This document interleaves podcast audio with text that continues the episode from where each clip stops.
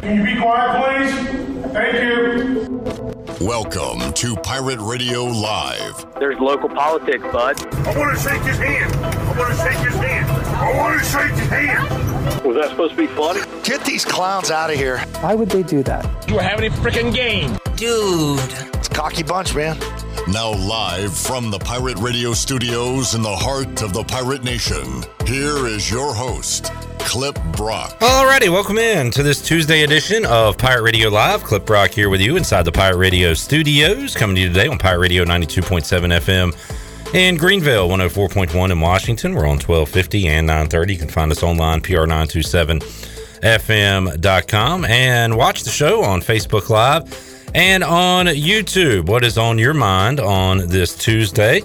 Let us know and be a part of the show, and we will talk about it right here on the program. Shirley Rhodes is here, the Chan Man, CJ Schaefer, intern Peter, Big Pete. And uh, coming up, we got Willie Smith joining us in just a few moments. He'll be inside the Pirate Radio studios. Brett Kennedy, WCTI 12, will join us at around 3.30 at 4 o'clock we'll talk to mully at 4.30 Antwan Staley new york daily news and it's pretty much wall-to-wall football talk on this tuesday because bryce williams will join us at 5 o'clock for the final hour of today's show. And we've got some mike houston comments to get to. So we are going three hours football heavy here on pirate radio live. Also it is tuesday. That means it's tailgate tuesday. PBR on the line. We'll give that away. A 12 pack coming up here in segment number one. Must be 21 or older and have not won in the month of September. And you can be our big PBR winner. We got a 12 pack for you coming up later on this segment. All right. Um, as we begin today's show, I got some topics I want to hit. And if you would like to jump in on some of these, you can. I want to ask the room at some point today uh, what NFL head coach would you pick if you could pick one to coach your team? Who would you pick? We had a pre-show discussion on this and had some different answers pop up. So uh, I want to talk about that at some point during today's show. Also, um, we didn't get a chance to dive into the NFL much yesterday. And uh, intern Peter said we should have a uh, NFL recap on Tuesday. So we'll have Peter recap the Panthers Giants game, and that's all we're going to have time for. So we'll do that coming up later on in today's show. Uh, I'll go ahead and, and, hop on this, Shirley, while we wait for Willie Smith. We'll talk pirate football and NFL. Meant to play this yesterday. Our, our Miami Dolphins are off to a 2 0 start. As I, I told you, um, they are the, the team to watch this year with their nerd geek. I don't know what he is, head coach Mike McDaniel. I just love the guy. He looks like a librarian. He looks like many things. Football coach, not one of those things. Uh, but yesterday, um, I wanted to play this. We didn't have time, so let's play it today. So Tyreek Hill, um, Dolphins receiver, who had a monster game on Sunday, is giving, I guess, wheelbarrow updates after every game. Week one, he said that uh, his coach Mike McDaniel was going to need a wheelbarrow to carry around his, I guess the uh, medical term is testicles. Um, and then week two, there was another wheelbarrow he wanted to give away after the game uh, to his quarterback, Tua Tagovailoa. And uh, let's hear what Tyreek Hill had to say after the Dolphins' comeback win over the Ravens. Not only is Coach McDaniels gonna need a wheelbarrow, he also gonna need a Tua gonna need a wheelbarrow after the season. To tote his money, his boatload of money and also his it's cocojones. what? So Tyreek Hill's passing out wheelbarrows after football games. Week one went to Coach McDaniel. Week two went to Tua for his uh, his money, and also what? What else? Cocojones. His cocojones. Oh, what, what? Okay, never mind. I love that uh, Tyreek Hill adds a, an extra CO in there. I've heard of cojones before. But cocajones. Cocajones. Cocajones is new to me. That is new. So uh, a lot of wheelbarrows going around there in uh, in Miami after their two and zero start. Willie Smith joining us inside the Pirate Radio studios. What's, Willie, what's going on, man? How you doing? Looking good in the purple. I appreciate it. Appreciate it. yes, sir. Pirates uh, two and one. Willie, we'll talk some NFL as well, but we'll start with East Carolina. And uh, did you go to the game on Saturday? It was sunny, man. I made it. Fair weather Willie was there, no car trouble. right, so, was all good. All and good. and seriously, how about the crowd? Chandler and I went for. Uh, we were able to go for a few quarters. That was a, a good crowd. yeah, game. yeah, yeah, man. It was, it was, pretty exciting to see the uh, the Pirates out there, man, and uh, to see how they played, man. It was pretty exciting. So Campbell got out to an early lead and kind of look up and say, "Uh oh, here we go again." Last year against Charleston Southern, East Carolina was big favorites, had to kind of hang on at the end, but that was not the case on Saturday. Pirates took over, ended up dominating there in the you know second, third, fourth quarters, right. and uh, and played a. A pretty complete game. I guess some things to clean up on defense. Uh, offense looked good. I don't know. Overall, what'd you think of the performance?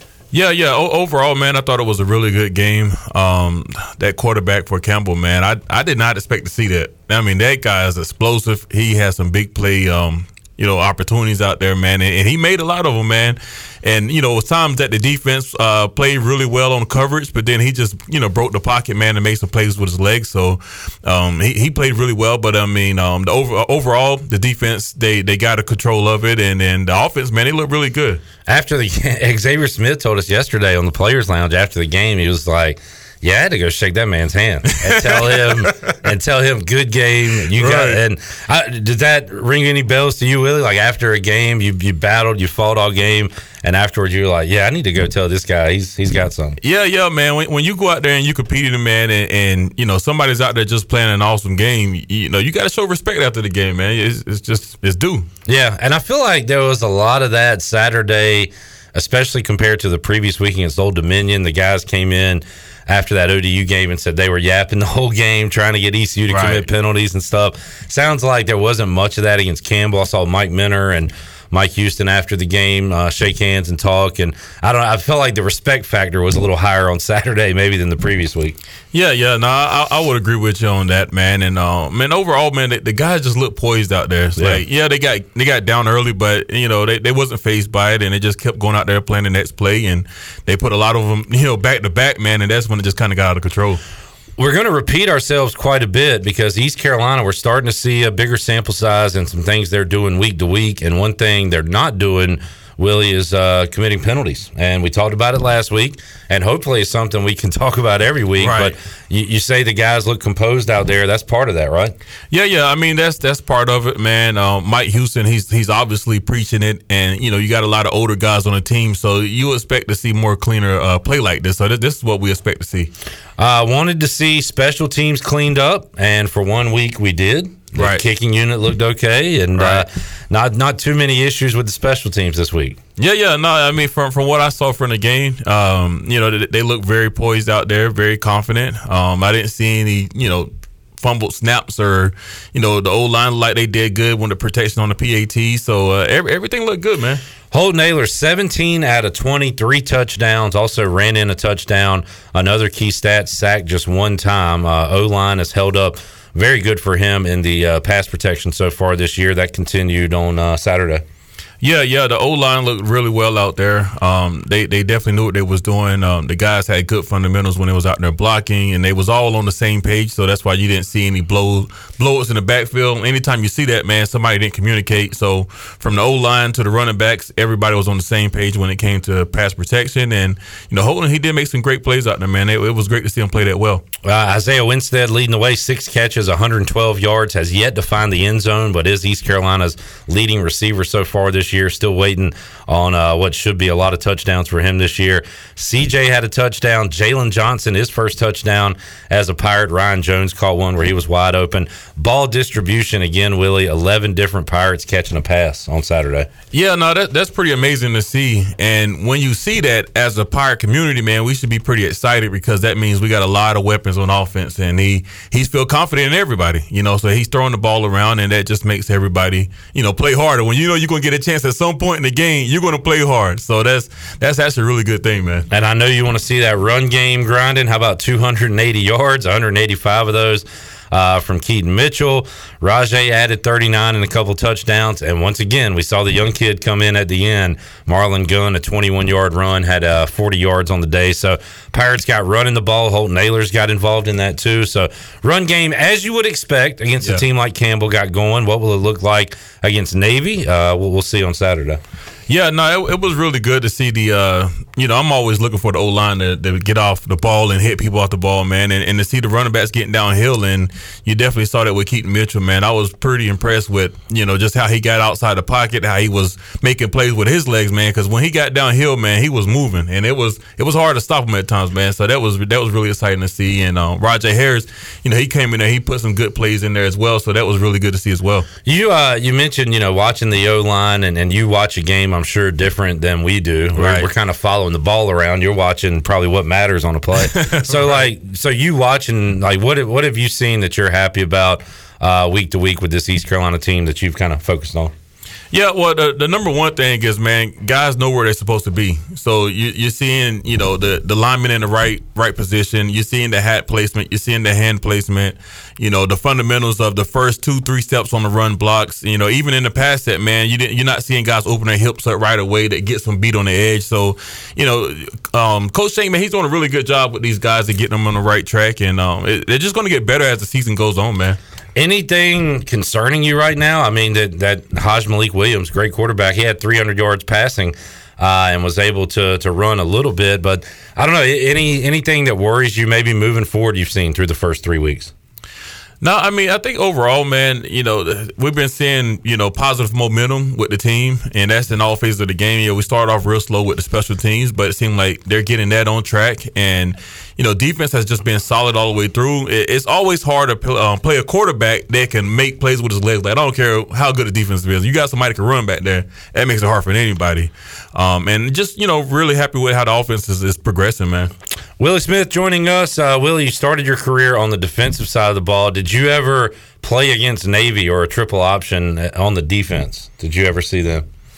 Yeah, I'm trying to think back, man. Um, I know we played against Navy, but Yeah. I cannot remember if I was on defense or not at that time. But so 20, 2010 was a bad one here. I want to say 2011 was uh, was Dominique up there where you guys won.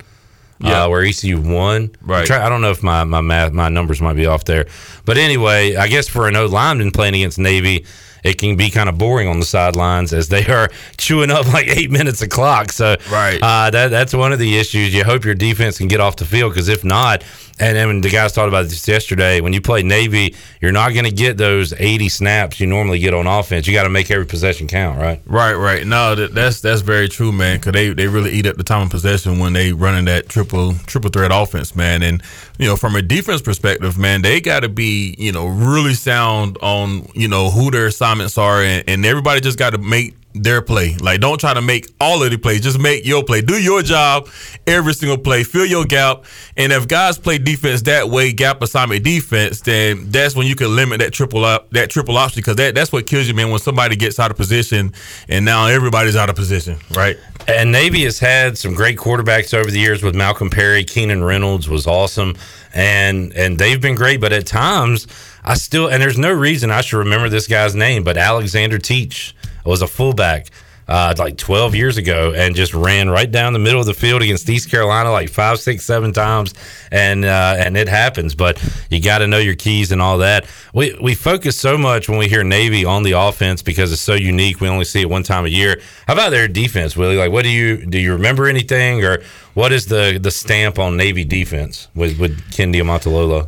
Uh, well, man, I, I really can't think back that far on what the defense was doing. Um, at the end of the day, it really doesn't matter what the defense does. At the end of the day, it matters, you know, do you know your assignment, number one? And then number two, how hard are you going to go? If you give your absolute best every single play, then it doesn't matter who lines up in front of you, you're going to have a good chance to win the game. I think there are some rules um, when it comes to how Navy, you know, Navy does that that blocking, you know, below the knees and Yeah. the chop, whatever you want to call it. Yeah. Um, and I believe that some of those rules uh, have been implemented now where uh, they're not the same previously. So we talked to Xavier Smith like that about that yesterday, and how on the line those D linemen are going to have to probably worry about the legs, but maybe once you get past the line of scrimmage, uh, maybe the linebackers not so much. But that is always an issue when you take on a Navy football team too, is the way they block and the way they. Uh, just go after your legs time and time and time again. It's got to be Yeah. a nightmare for those defensive Now, guys. you know, now that you brought that up, I do think I was on defense when we played them once. Because I remember in practice, just you know, constantly going over the cutting of the, your legs, and you know, in the back of your mind, like, man, you're going full tilt. You don't want somebody to take your knees out. Like that's that's something that defensive players do think about, man, because that that hurts. it hurts. Yeah, and uh, and it's certainly a mental thing too, where you're like, man, uh, this this play could end my career, you know, if things Right. go bad. Uh, let me see if I can find this. So NCAA changed rules on blocking below the waist, and I'll see if I can find that. But uh, that that's going to be a key because again, you just don't see this kind of offense each and every week. This is an important week too for the uh, East Carolina scout team. Uh, Blake Right. Harrell had talked up his scout team last year, and now they are going to have to somehow uh, become a triple option team at practice and, and give these guys a good look this week. Yeah, no, the the scout team has their you know their work cut out for them this week because you want to make this as real as possible for the defense so that they can you know have a good feel on Sunday because you know you don't want to go into the game and you're feeling like this is the first time you really felt it and and, and seen the, the defense or the offense in that, that scenario, man. So yeah, that's that's going to be key. And here is the rule. I'm reading this from USA Today. Blocking below the waist will be prohibited on plays outside of the tackle box. Blocking below the waist will only be allowed by linemen and stationary backs inside the tackle box. So we're still going to see a lot of Pirates trying to be knocked off their pins by Right. Navy at the point of attack, but Right. maybe down the field you, you won't see some of that. Yeah, yeah. I mean, and it, that's where it really matters, man. That you think about it, if they can get the lineman down up front, then they get to the second level with a little momentum. So, you know, the defensive man, if I can remember back um, correctly, man, it's all about really moving your feet and shooting your hands to stop that that guy from taking your legs out and moving fast. Like, don't be slow because if you slough the ball, hmm. you're screwed. Willie Smith joining us inside the Pirate Radio Studios, East Carolina, two and one on the year. Willie, a wild, another wild Saturday in college football. Did you see the end of the App State game with the Hail Mary? Yeah, that was crazy. I uh, mean, that was wild. We've seen some crazy Hail Marys over the years where tip balls and uh, you know, Justin Jones had one here at East Carolina. Uh, just Right. caught it because he's taller than everybody. And Yep. uh, great Hail Mary there. Uh, you were a part of that game, right? Yeah, yeah, that's right, that's right. 2010. Uh, but this one, the ball didn't quite get to the end zone by Chase Brice. It's it's kind of tipped at around the three or four, and it's caught around the five or six, and the receiver kind of just runs runs it in, and Yeah. and then uh, everybody's celebrating. What a day! They had college game day there, and they're able to cap it off with a, a hail mary win. Right now, and that that brings up a, a interesting thing that my coach used to always say was that you know if you run to the ball, good things are going to happen. You know whether that's offense or defense. If defense, the ball comes out, you're there, you get a chance to scoop and score. Offense, if it comes out, hey, you get to keep the drive alive. So run to the ball. You never know; uh, Right. those crazy things happen, and we can we can reel off a lot of highlights of those things happening. So Absolutely. don't give up, uh, kids out there. Great message in life and football. Right. Uh, so uh, that was a wild one, Willie. Also, some, uh, and we'll touch on this later in the show, but uh, some good football being played in the state of North Carolina this year. You've got North Carolina is a very shaky three and zero, but they are three and zero. Uh, Duke is three and zero. NC State three and zero. App State two and one with a win over A and M. East Carolina is two and one with the. You know what happened week one against Right. NC State. So uh, the state of North Carolina playing some good football. Wake Forest is three and zero, Willie, and they got Clemson in Winston Salem this weekend. That'll be a big game. Yeah, yeah, nah, that that'd be uh that'd be an exciting game to watch, man. Um, Wake Forest, that they're doing good, and Clemson, man, you know they're going to bring it, so that'd be a really really good game to watch. Great matchup, offense of Wake Forest versus that defense of Clemson, and, and who wins out. Last year and the previous years, it's been the Tigers, but we'll see if uh, Sam Hartman and Wake has something for him this year. All right, let's uh, let's dive into a little NFL. All right. Um, we'll skip the Commanders for now and move on to something else. Hey, uh, Peter, you want to talk about your uh, your Panthers? You said you wanted to do an NFL recap, so uh, let's hear some Panthers talk. Chandler, you're welcome to get in here too. Oh and two, Peter.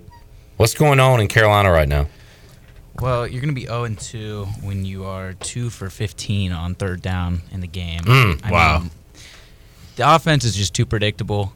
I mean, it, you're you're drop Baker's dropping back to pass and he's under center every time. I don't, I don't you don't see that too much in the NFL now. If you watch if you go watch Josh Allen, you go watch Patrick Mahomes, they're out of the shotgun. Right. Uh, they're running. They're running just. It's too predictable.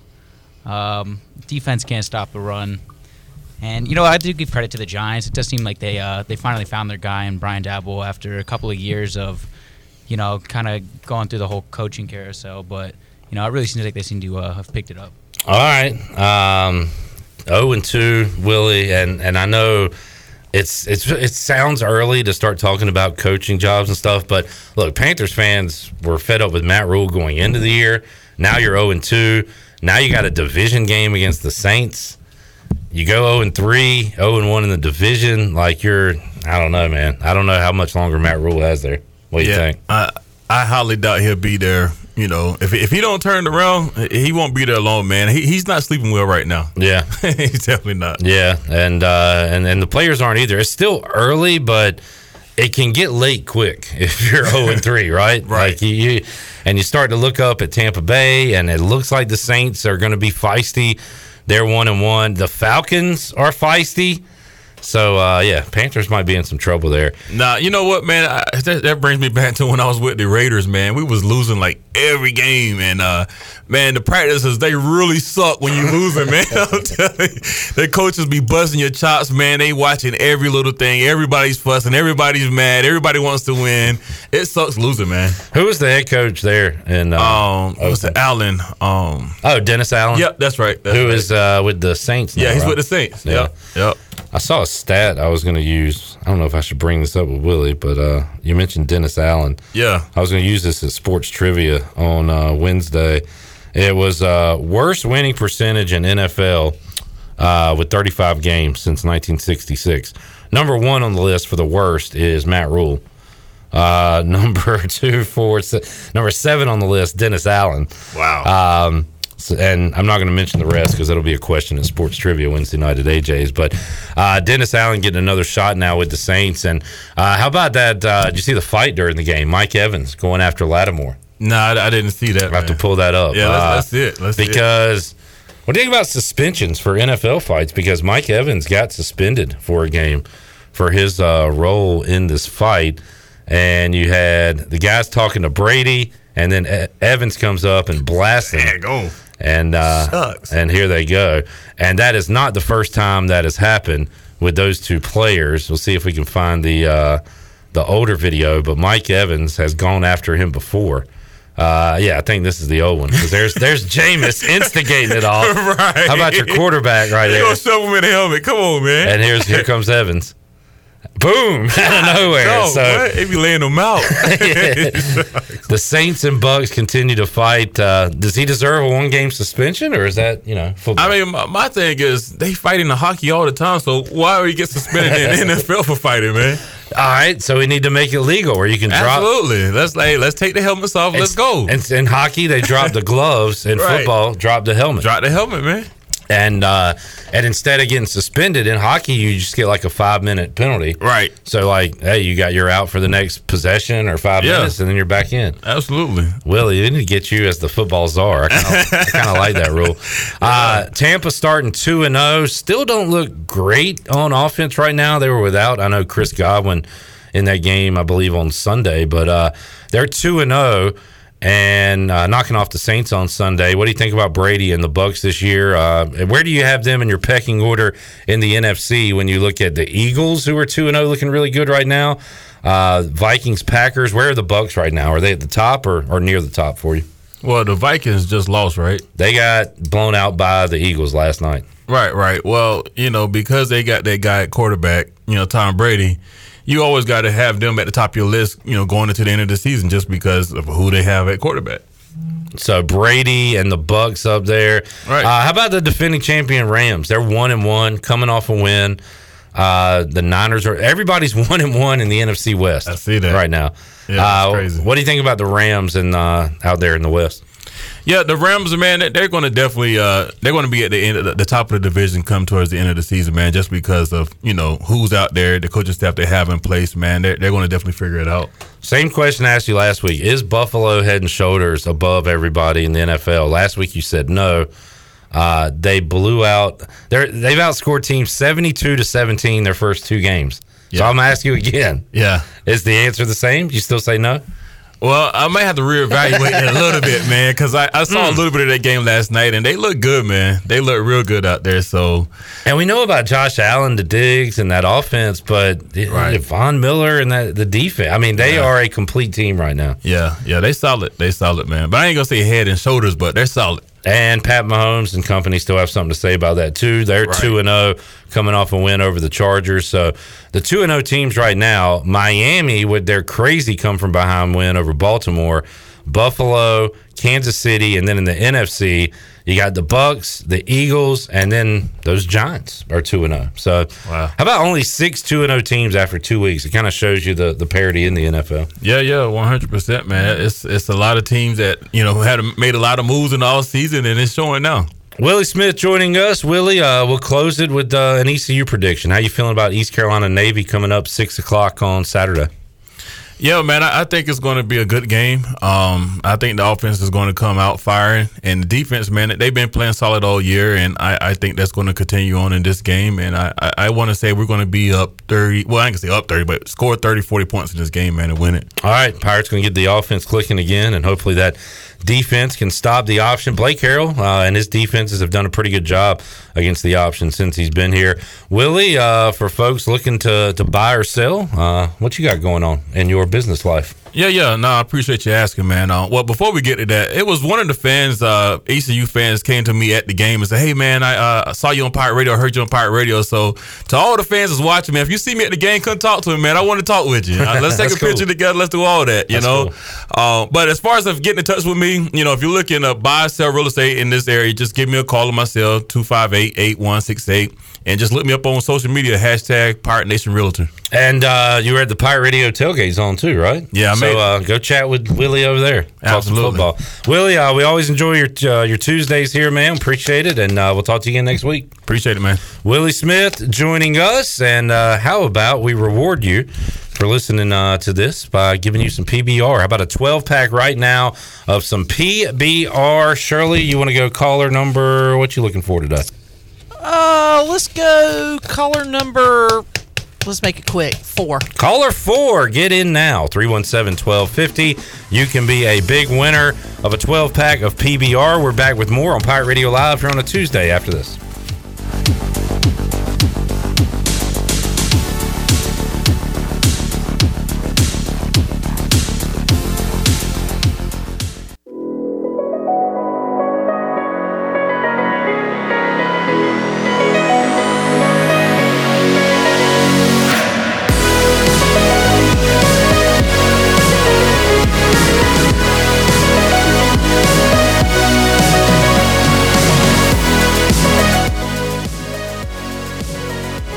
You're listening to Hour One of Pirate Radio Live. This hour is brought to you by University PC Care, your local tech support experts for all your personal and business needs. Visit universitypccare.com to learn more today. Now, back to the show. Welcome back. Are you in outside sales and looking for an opportunity to increase your earning potential? Well, Copy Pro has been in Eastern North Carolina for over 45 years and continues to grow each year.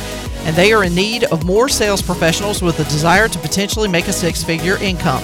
Do you have what it takes? Visit copypro.net today to submit your resume and to learn more. And congratulations to Kevin Cozart of Winterville, picked up uh, a uh, case of PBR courtesy of Tailgate Tuesday. Well, I drank 12, so we're going to give him a 12 pack.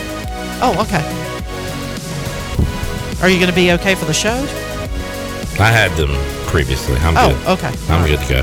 All right, just checking. P and it's called PBR, Shirley. Oh, excuse me. PBR. Pirate fans get stocked up for tailgating season with PBR at your favorite retailer. Look for the QR code on the PBR display. Register for a chance to win a PBR cooler full of beer. Game day or any day, all Pirates prefer PBR. Well done. Saw the Pro Football Talk power rankings coming in at number 31, the Carolina Panthers. Is it that bad? Yes, it's that bad. I don't know if it's that bad. I guess it is that bad. I don't know where the Titans are right now Ooh. because they got drubbed last night. Shout out Chad. Uh, Sorry, Chad. Titans are still getting respect at number 13. I don't know why, because they did not look good last night. Shirley, I'm proud to say our Miami Dolphins are number six. I, I love how you say our Miami Our Dolphins. Miami Dolphins. My Miami Dolphins. Igos Broncos coming in at a cool 25. Broncos Nation. How Let's you ride. feeling? How you feeling at 25? Uh, the Commanders are commanding the 27 spot. The Chicago Bears, number 28. So there you go. Got some. Where great- are the Cowboys? How about them Cowboys coming in at number 10? Uh, They, they got a good win. I'll give them credit. Okay, so who's dead last? Oh, I just uh, flip, I believe. And look, this is now. Is this how it's going to end? I don't know. But who who do y'all think should be last? I already said you're number 31, Chandler. There's 32 teams. You're next to last. The Colts. The Colts is correct, Peter. Oh wow, And that's why you're the best NFL is Scotty intern in the Montgomery business. still on that staff? Shirley, that is a low blow, but the answer is yes, he is. Okay, just checking. Coach Mo, uh, struggling right I, now. I, I, it, it was not intended to be a low blow. And I I- was just asking. I guess they're going to be better, but man, they were shut out, right? Did they score against the Jags? I think they were shut out. And then tied the previous week with the Texans, got lucky to tie. So they deserve their last place spot right now at number 32. All right, let's head out to the Pit Electric Live line and talk to Brett Kennedy, WCTI 12. He joins us here on Pirate Radio Live to uh, talk about his Chiefs, about the Pirates, little high school, and more. Brett, how you doing, man? Yeah, Cliff, it's been uh, going pretty good. Uh, it's been a while since uh, we've talked. Well, I saw the Chiefs were doing well, and also Brett, I uh, I went by my parents' house Friday after work, and uh, they were watching uh, WCTI 12 and had some uh, some Havelock New Bern pregame talk going on, and uh, I saw Brett Kennedy, and I saw the hair, and I gotta say, uh, the hair is looking great, Brett. I guess the like the better the Chiefs do, the higher the hair gets. It's looking good, man. Yeah, it, I probably need to get a haircut here pretty soon. I'm going to a wedding this weekend. I probably should have gotten a cut beforehand, but it'll be fine. I'll, I'll get a haircut probably next week or so. But Oh, I thought it was great, man. I say keep it rolling, keep it going. yeah, got I got I got product to keep it up and keep that TV look going. So Well, man, you said something there we have to address. Who's having a wedding during football season, Brett? Yeah, I know. Uh, it's, it's my roommate from freshman year of college is getting married uh, in Granby, Colorado, uh, this this Friday, and uh, I'm flying out Thursday, and I'm just going to stay there through the weekend. Uh, go to my alma mater's football game Saturday, Colorado State, Nice. um, and and uh, just kind of hang out with some friends over the weekend, and I'll be back Monday. Did you say the wedding's Friday? Yeah. Okay. The wedding's Friday. Well, so uh, Bryce Williams, who uh, will join us later on in this show, has had two weddings here in the last month and, and or the last few weeks, and it's during football season. But they've been on Friday, so I got to give a little kudos to that. If you're going to get married during football season, put it on a Friday, so at least you'll have your college football Saturday and uh, your NFL Sunday. Yes, you've got to strategize for situations like this. People need to realize like this is a this is a big issue, and I've told my buddies in the past, look, I'll go to your wedding, but it it just it can't be during football season because that is a big no no. So yeah, I lucked out on this one that it's on Friday. Brett, uh, we'll talk a little uh, Friday Night Lights and what's been going on on the Blitz, also some NFL. But how about uh, you got some pretty darn good college football to cover uh, here in Greenville and, and across the state. It's been a nice year for uh, North Carolina so far, the state of North Carolina, when it comes to uh, college football. But how about this East Carolina resurgence, Brett? You've been here a little while now. I think you missed the darkest of the days, but uh, you've seen how far this team and this program has come in, uh, in Mike Houston's tenure, and uh, it's been pretty fun to watch on Saturdays. It has, yeah. The last couple weeks, uh, the offense is starting to finally get it together. The ground game's getting rolling. Keaton Mitchell, it seems like now he's rushing for 100 yards a game. Rahjai Harris is right behind him, scoring touchdowns. Those two are that's the best one-two punch in the nation right there. Uh, those those guys are really really fun to watch. And in my time here, this is the best Pirate defense I have seen.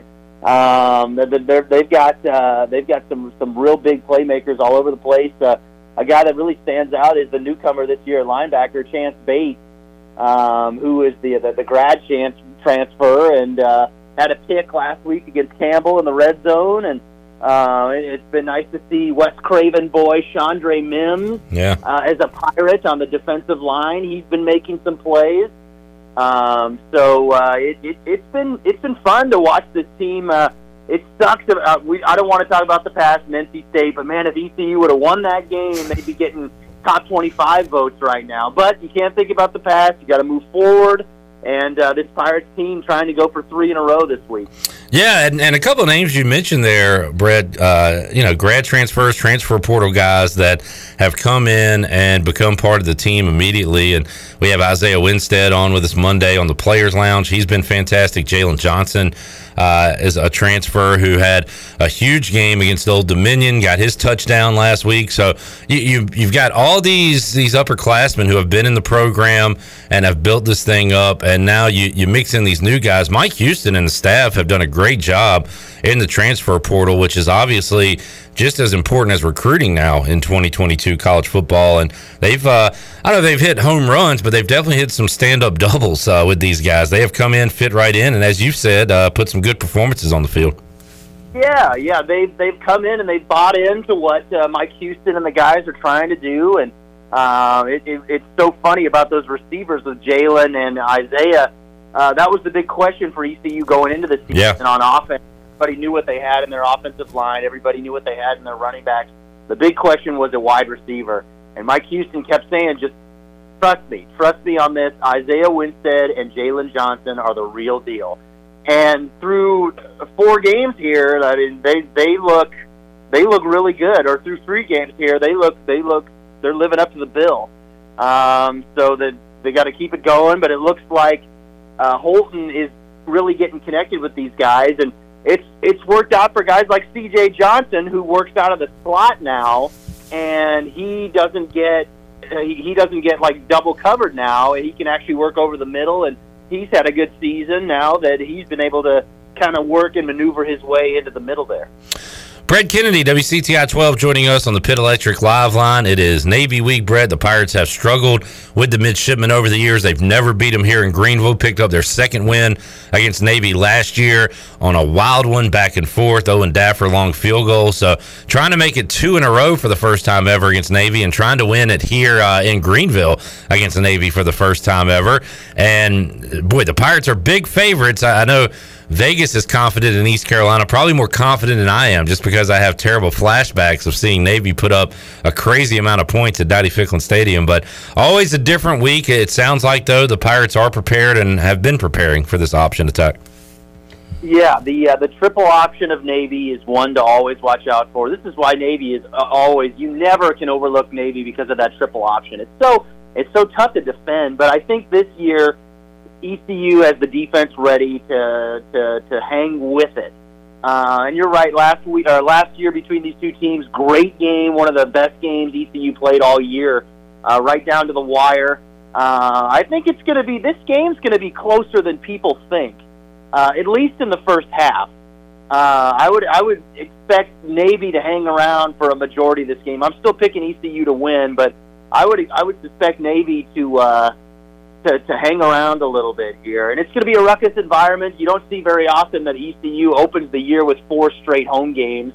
Um, so that that's cool. That's awesome for the fans. Uh, it's going to be a great game. Gonna, there's going to be a flyover before the game, which is going to be awesome. Uh, ruckus environment. Dowdy's going to be rocking.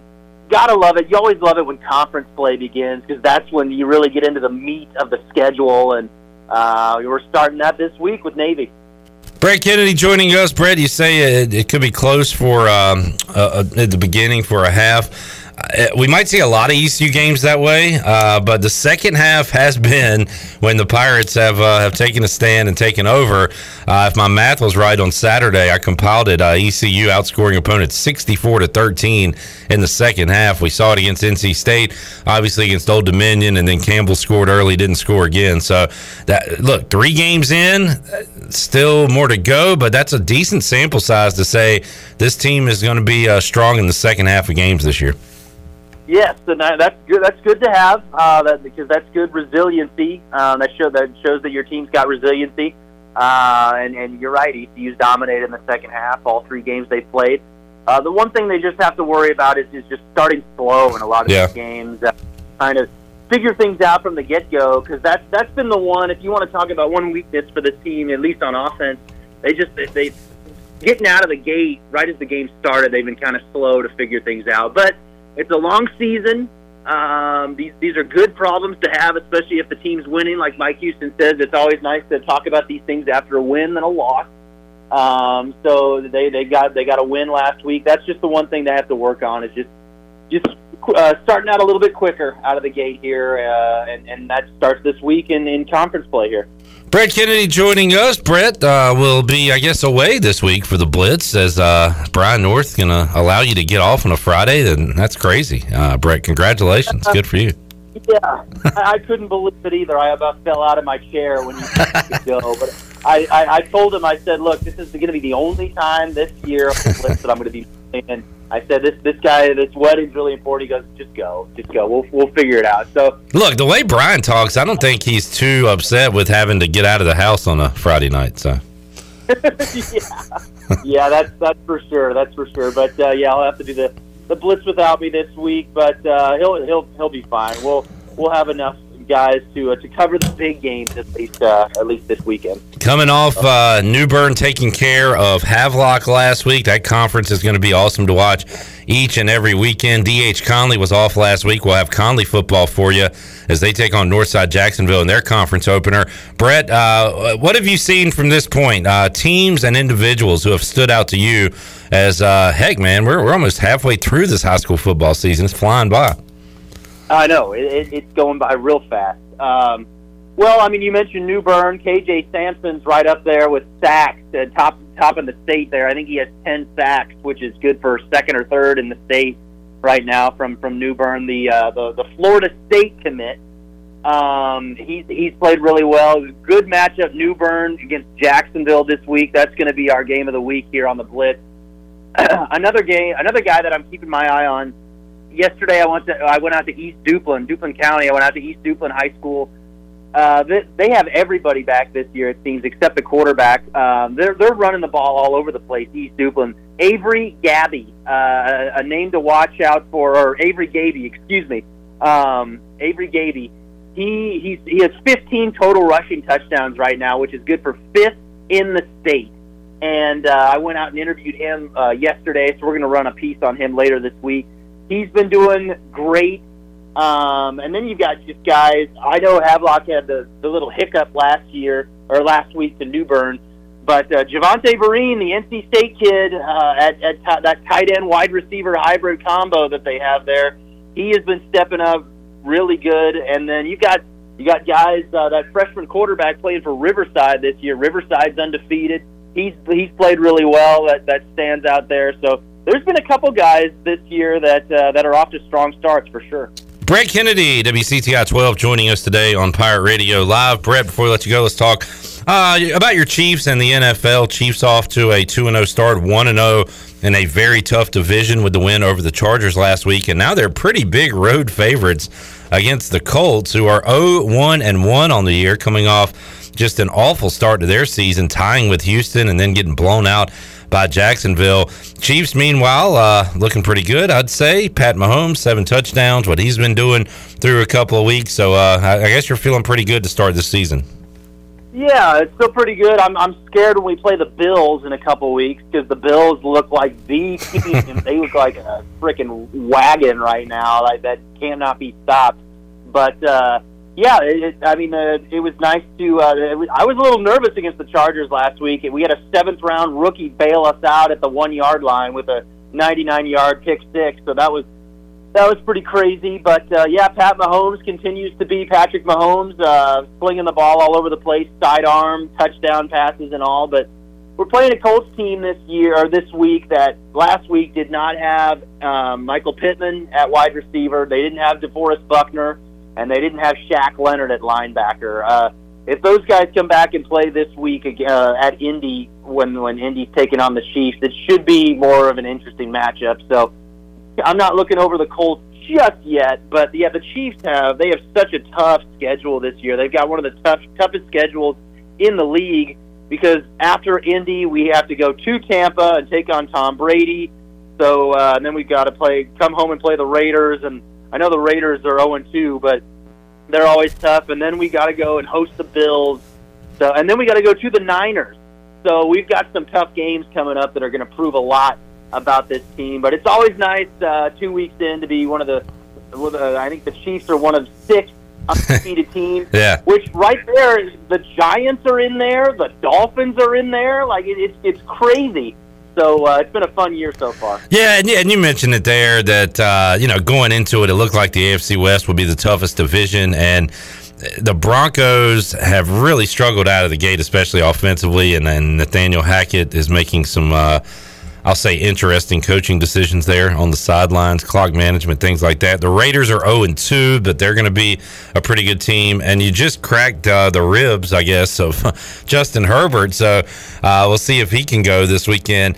Uh, it's been a bit of a slow start for those teams, but it sounds like you think, and, and I believe as well, um, as this thing keeps going on, the AFC West is, is going to be one of the toughest. I got to imagine the Broncos and Russ and that offense gets clicking at some point, right? Man, you would think so because my goodness, that Texans Broncos game this past weekend. If you had to pick probably what was the worst game to watch over the weekend, that by far took the cake. Yeah. Um, it's just Nathaniel Hackett. I know, I get it. It's his first year as a head coach. He's trying to figure things out, but I have never seen so many fans call for someone's head after two games of the season, like I have with Denver they were counting down the play clock. The fans were in that game because of the clock management and just uh, everything that was going so bad for Denver. And you're paying Russ all this money. You would think they would get things figured out because that's a playoff caliber team. Uh, you got Wallace Rose Hill alum Javonte Williams carrying the ball uh, in the backfield, former UNC alum there. Um, Denver's going to figure it out. I think the, they've got they've got one of the easier schedules in the league this year, and um, I think the Raiders will figure it out as well. The Raiders they they blew that game to the Cardinals. That was a wild finish there. Uh, they'll figure things out, and uh, we'll have to see if if Herbert can go this week because he was in a lot of pain for the Chargers last week with his ribs. Um, you gotta you gotta applaud the guy for being tough and uh, getting uh, gutting it out through it.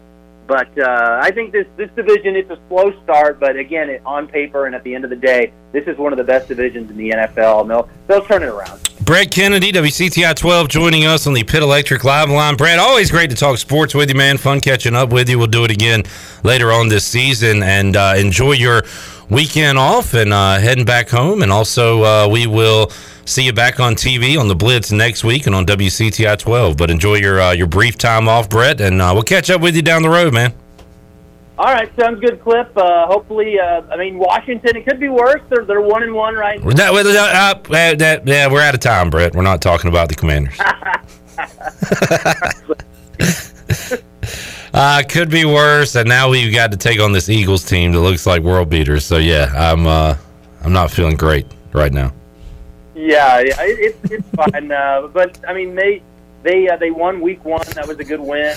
Um, they they they could be worse. Look at Brett, always trying to cheer cheer me up and cheer. That's just the guy that Brett is. Brett, uh, thanks, man. We'll talk to you again soon. All right, sounds good, Cliff. All right, Brett Kennedy joining us, and uh, I think Brett is just being a nice guy and not being a troll. But you never can tell with people these days. There was no reason to bring up the Commanders when I'd already wrapped up the interview. But I do think a lot of Brett and think he was sincerely trying to cheer me up. But I, I guess just moving forward, if I'm having a conversation with you about life, sports, baseball, anything, uh, and then when I'm wrapping up the conversation, don't bring up the Washington Commanders. Just moving forward. All right, let's take a break. We'll come back. When we return, we'll wrap up the hour. And I will ask the, ba- the brain trust here if you could have one NFL coach to run your team, who would it be? And we'll have those answers when we return on Pirate Radio Live, back with you on a Tuesday after this.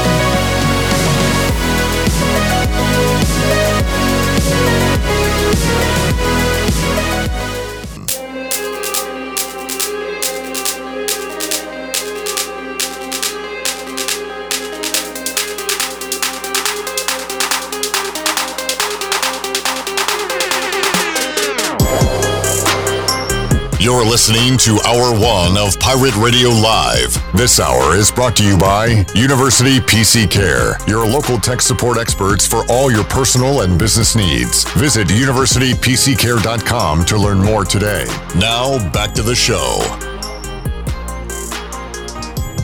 Jeez, one of these days this mic will work. All right. For the latest breaking news, interesting stories, and awesome contests that can make you a winner, be sure to follow Pirate Radio on our social media on Facebook, Twitter, and Instagram at PR927FM. You can join the over 59,000 followers today. Now let's head back into Pirate Radio Live. Here's your host, Clip Rock. Mike Mullis in studio alert. Mike Mullis in studio alert. We're going to talk to Mully here to wrap up hour one and kick off hour two. Mully, great to see you again. Yeah, good to see you. Chan Man is here. Hello, Chandler. What's up, Clipper? Good to see you. CJ and uh, Peter, before you get out of here, I gave you a homework assignment before the show. We'll spring this one on you too, Molly. If you could pick one NFL head coach to run your team, who would you pick? Current, active NFL head coach. Who would you pick? Uh, is that are you asking for an answer? Or is that my homework as well? Uh, I need it done quiz. It's like more like a pop quiz for you. Okay, I need it now. Let's start with CJ because I think I know what he's going to say. I'll take my own head coach, Mike. Or, uh, That's a good Tomlin. start. I almost said Mike Houston. Mike Tomlin would probably be on my list if nothing else for consistency. Right. and it seems like the players like him.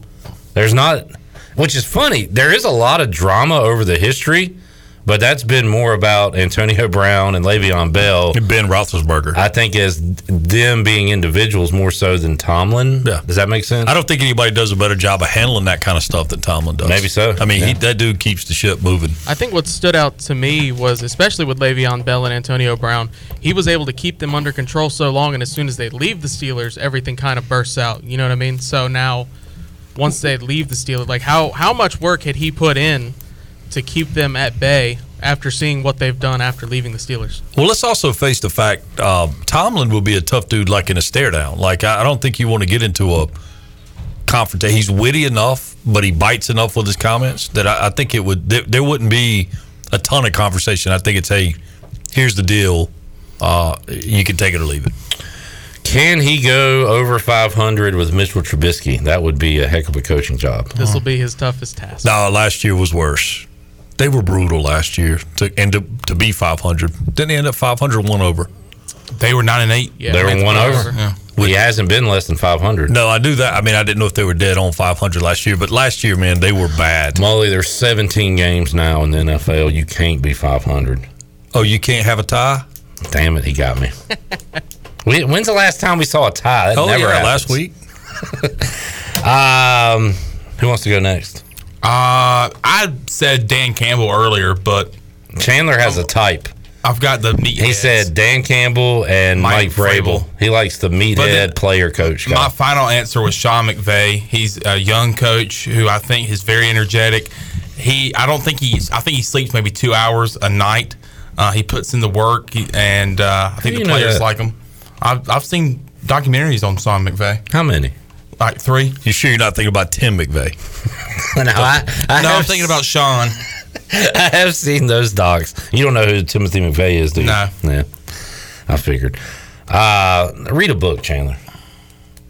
Why? What's What's the difference between reading a- a book and watching a documentary? I'm not going to answer that.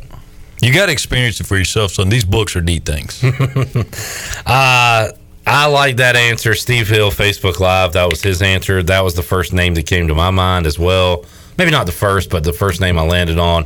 My uh, Kyle Shanahan is on my list because it seems like no matter what running back they have healthy, or at this point quarterback they have healthy, they always have a winning team.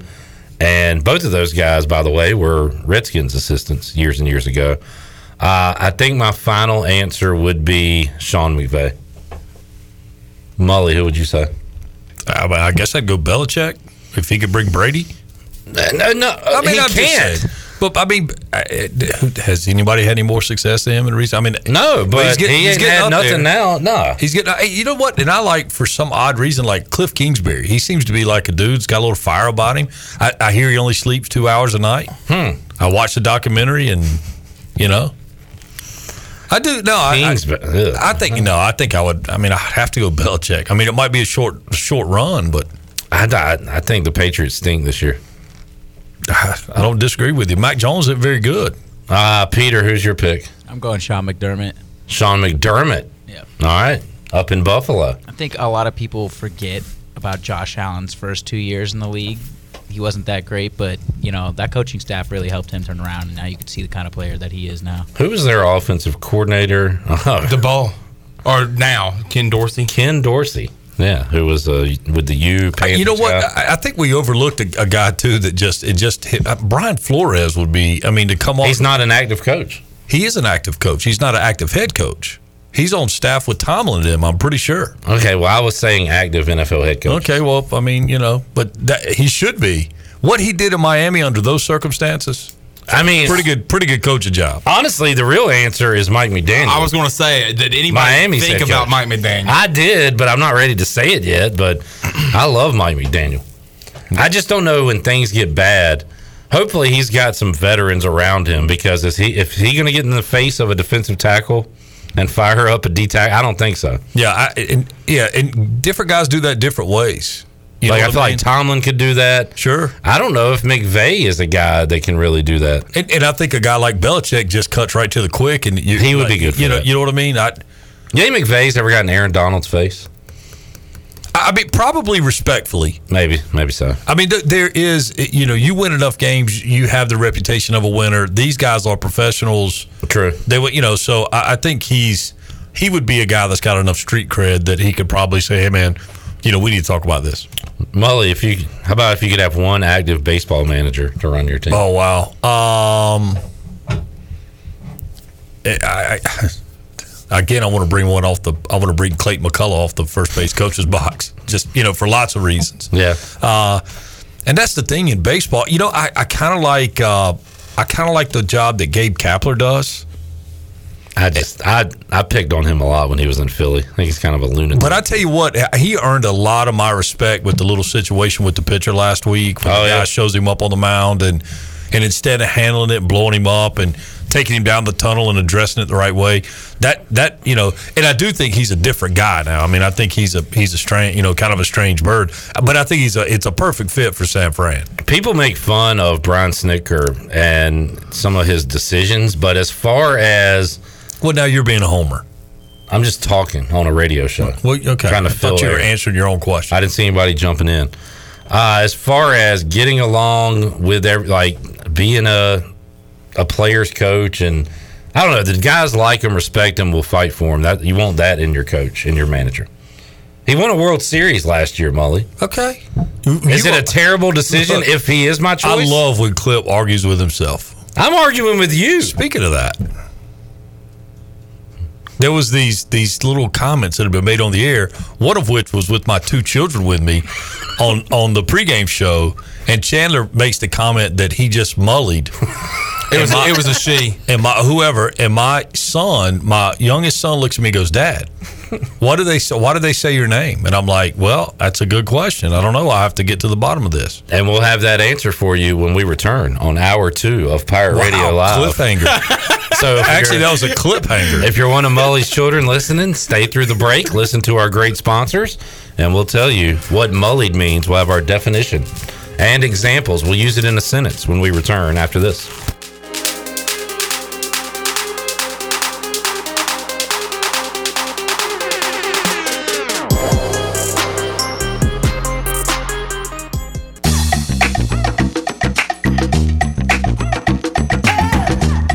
You're listening to Hour 2 of Pirate Radio Live. This hour of PRL is brought to you by First Bank. Together with our customers, we're creating a world where individuals and communities thrive. Visit the First Bank location on Arlington Boulevard in Greenville for all your personal and business banking needs.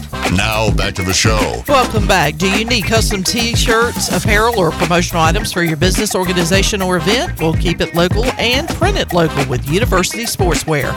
Contact them today at universitysportswearenc.com, the official sportswear provider of Pirate Radio. Now let's head back in to PRL. Here's Clip Rock. All right. Looking at a tweet from Brad Powers. I think he's a gambling dude. Uh, he's got the three and zero against the spread teams in college football with the cover margin. East Carolina coming in eleventh uh, right now at plus seven point seven points. So uh, ECU three and zero against the spread this year. Two Is, is Brad Powers related to Chad Powers? Uh, or Jack Powers? Did you see the Chad Powers? One at a time. Uh, I did see Chad Powers. Do you know who that is, Chan? I do.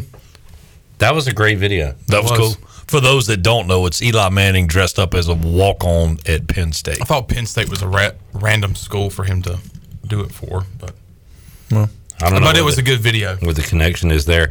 I have done a major turn on Eli Manning. Not that I ever disliked him as a human being, but I disliked him as a quarterback since he played for the Giants. Well, it's easy to make a major turn considering he's not playing quarterback anymore. So that you know, so you kind of didn't like him as a human being. Good addition, Molly.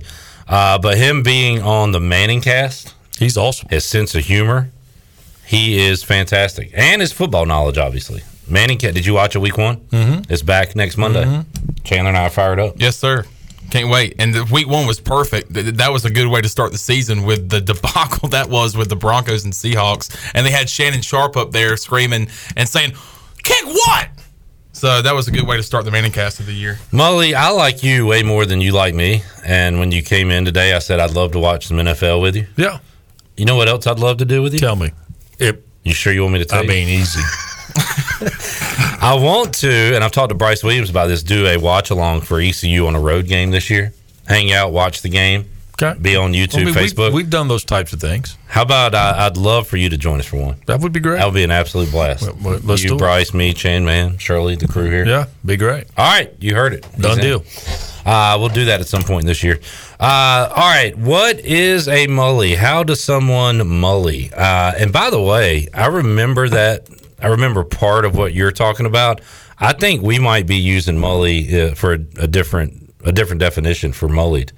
My mine is just being the ultimate contrarian, taking the other side of a point. How are you using it in that particular? So that day we talked, we went out to the tailgate zone, the Pirate Radio tailgate zone, and talked to uh, Caitlin Troy- Weaver. And Caitlin Weaver, daughter of Billy Weaver, said that we were going to shut out Old Dominion. And then she said that the final score was going to be 41 to 10. So then I said she mullied herself. So I, what I mean by that is she just went with the opposite of what she said. She contradicted what she said. So say the show is going great right now. Mully would take the contrarian angle and say it's not going that well. You know. Okay. I I think you're kind of pushing like that was a Stephen A. Smith, uh, which is what I was trying to say, because of, uh, one day earlier Stephen A. Smith said the Chargers would score the most points in the NFL Week One.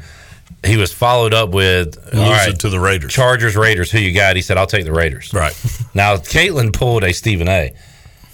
I don't know if she pulled a Mully in that instance. Okay, yeah, that makes sense. Is it, I it- so is, is Clip kind of mullying? Your, right your now, mully? I'm mullying. Yeah. Okay, good. Basically, You get it? No, I, I do. No, I do. No, I do. Yes or no? Yeah. No, no, no, no. I get it. Uh, but now, uh, and I hope your uh, your kids didn't think we were like insulting you. I mean, we hold you in Oh, high I- regard. no, I mean, I'll just have to explain it to them. Um, but that'll be okay. You have to go back and say everything's all right, everything's fine. Are you willing to tell us right now on the air what you said about us to your kids? Because I would love to hear that. No, I, I, because I, they, Matt goes, Dad, what they you they said your name, what? Are, and I said, Son, I have no earthly idea. I said, I'll find out. Oh, I'll find out. oh, I'm damn sure we'll find out. All right, good stuff. Uh, how about the Pirates, Molly? Two How and about one. 'em? I mean, really, Holton Ahlers, breaking records. Yeah, I, yeah. Dude's having a great year. I mean, he's having a great year, but just as tough as anybody in the game. Um, it, it- look, I, this obviously Navy. It's always like, oh, it's Navy. You know, it's. Uh, Have you seen the line? Makes you a little nervous. So was it 17? 17. Yeah. Well, I saw it at 32 and a half last week, and I'm like, wow, that's crazy. True. And, you know, so um, 17 against Navy, though, I don't. It, part of it is we, we, it's not part of it. We all just go right to history, and it makes us cringe. Exactly. So, um, but you know, the, the nice thing with Navy, I think, is it's obviously they're they're very easy to prepare for. They're very difficult to execute against. So they've had plenty of years, and now I think the athletes line up a whole lot better uh, for East Carolina than I, I told somebody yesterday, or maybe it was this morning. Uh, days kind of run together. I was like, I, I think this is the most, uh, the best and most whole East Carolina football team, maybe in what 10, 12 years. I mean, if you look top to bottom, uh, and, and just execution. I mean, it, yeah, it, it it's fun to watch, and I I will tell you the scheduling was perfect. I mean, it, you know, the, obviously the great test out of the gate, uh, a couple games to get your legs underneath you, build some excitement uh, before you head into conference play. So, uh, man, you got to really like where they're at. Navy leads the series seven to two. East Carolina winning last year. I know Igo and I have talked about this, and I'm looking at the numbers East Carolina's put up offensively. So 20, 2015, the Pirates scored 21. 2016, 31. Yeah, maybe that is enough to win. 2019, 10 points. We kind of had the point that East Carolina, sure, it's it's tough to stop the option, but the offense almost wasn't holding up their end of the bargain in these games. Well, and they're not going to get the number of touches against the True, but they did. They scored 38 last year, Right. including that last kick. I feel like this year you talked about the athletes and and our guys stacking up well against Navy. I, I think and I hope this year the offense will do more than their part and not put the defense in you know a situation where they got to get off the field every time. Well, again, I think that that's kind of one. You know, it's, it's chicken and egg with that whole scenario. Like the defense has to do their deal assignment football to give them a chance to get off the field. Then, then, then we need to see the Pirate offense get on the field and score. The problem was in some of those games in the past, we just remember East Carolina like starting three and out, Navy scoring. Right. And if Navy gets up two possessions, It's- man, yeah. it's tough to catch up. Steep climb. So, and East Carolina has been a second half team, so they need to, and they did drive the field. What first possession last week, scored touchdown after giving up a field goal. So they need to get out of the gates hot and not fall behind. Yeah. Did anybody have a really terrible feeling in the pit of their stomach when the school board's 10-7 Camels? I wouldn't say terrible. I would say terrible. I, I was like, oh no, come on. You weren't thinking they were going to lose, did you? You were thinking I- I Charleston wasn't. Southern last year, like this yeah. is going to be a dogfight. Yeah, is this thing going to come down to the wire? Uh, but I, you know, they didn't, man. They handled business. I, I, I man, I, and love them, love them. But 32 and a half is an awful lot of points in, in college football, in, they- in, in any football. and they covered it. Correct. Seventeen is is that too much? I, I, now I'm gonna I'm going to say no. I mean, you know, boldly now that they covered 32 and a half. Uh, but no, it was. Um, no, they're they're they're they've, they've got it going. And you know, the other thing is coming out of the state weekend, and everybody keeps thinking about the state weekend. You can't help it uh, but to think about it. But um, boy, it was a great opportunity for letdown, and it, you just Yeah. didn't, you just didn't see any. Yeah. I uh I'm gonna mention this when we talk to Antwan Staley in a moment, but I got I'm gonna ride the fence here and say on one side, every week is gonna be a dogfight. That might include this Saturday. That includes South Florida and Tulane and those teams and obviously the bigger names. But on the other side of the fence, I'm saying we have a chance this year to win the win the conference, win the league. I think we're in the conversation right now, Molly. Do you? Well, I mean, right now, certainly, but that's kind of like I heard you guys doing the poll, the bowl projections. That's the thing with sports. That's part of the beauty of sports is that everybody wants to be the predictor of what happens Hmm. a long ways out, so they could just tell their buddies, "I told you." Well, I this is the you." first year I'm saying this though in a long time. No, I think the That- team that realistically, yeah, the, t- the team that, that there's talent. The team is is how it needs to be. Quarterback plays how it needs to be. Uh, all those things are subject to, subject to change at any moment, as we all know. Uh, with one hit, you, you know some of that can get off kilter. But uh, I would agree with you. It it is the best chance again since we've been in this conference to win this conference. Mike Mullis joining us. Mully, uh, Green Bay, taking care of Chicago. Uh, were you having a Campbell ECU moment when it was seven to nothing? Or I- man, I am so numb Seven to to three, it. I am telling you, I'm so numb to it with with with the Aaron Rodgers debacle fiasco. But he played great. He was Aaron Rodgers Guys caught balls. Aaron Jones, I mean, you made a mention when we talked about it before the season started about him being a playmaker, and maybe I didn't give him the credit he deserves.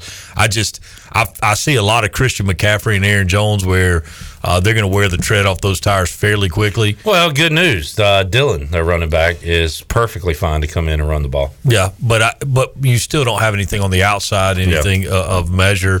Um, so- they are recycling. Uh, speaking of tread on tires, Sammy Watkins Yeah. out there making catches. Randall Cobb still there, Right. And they're trying to find Cobb- a youngster. I mean, Randall Cobb.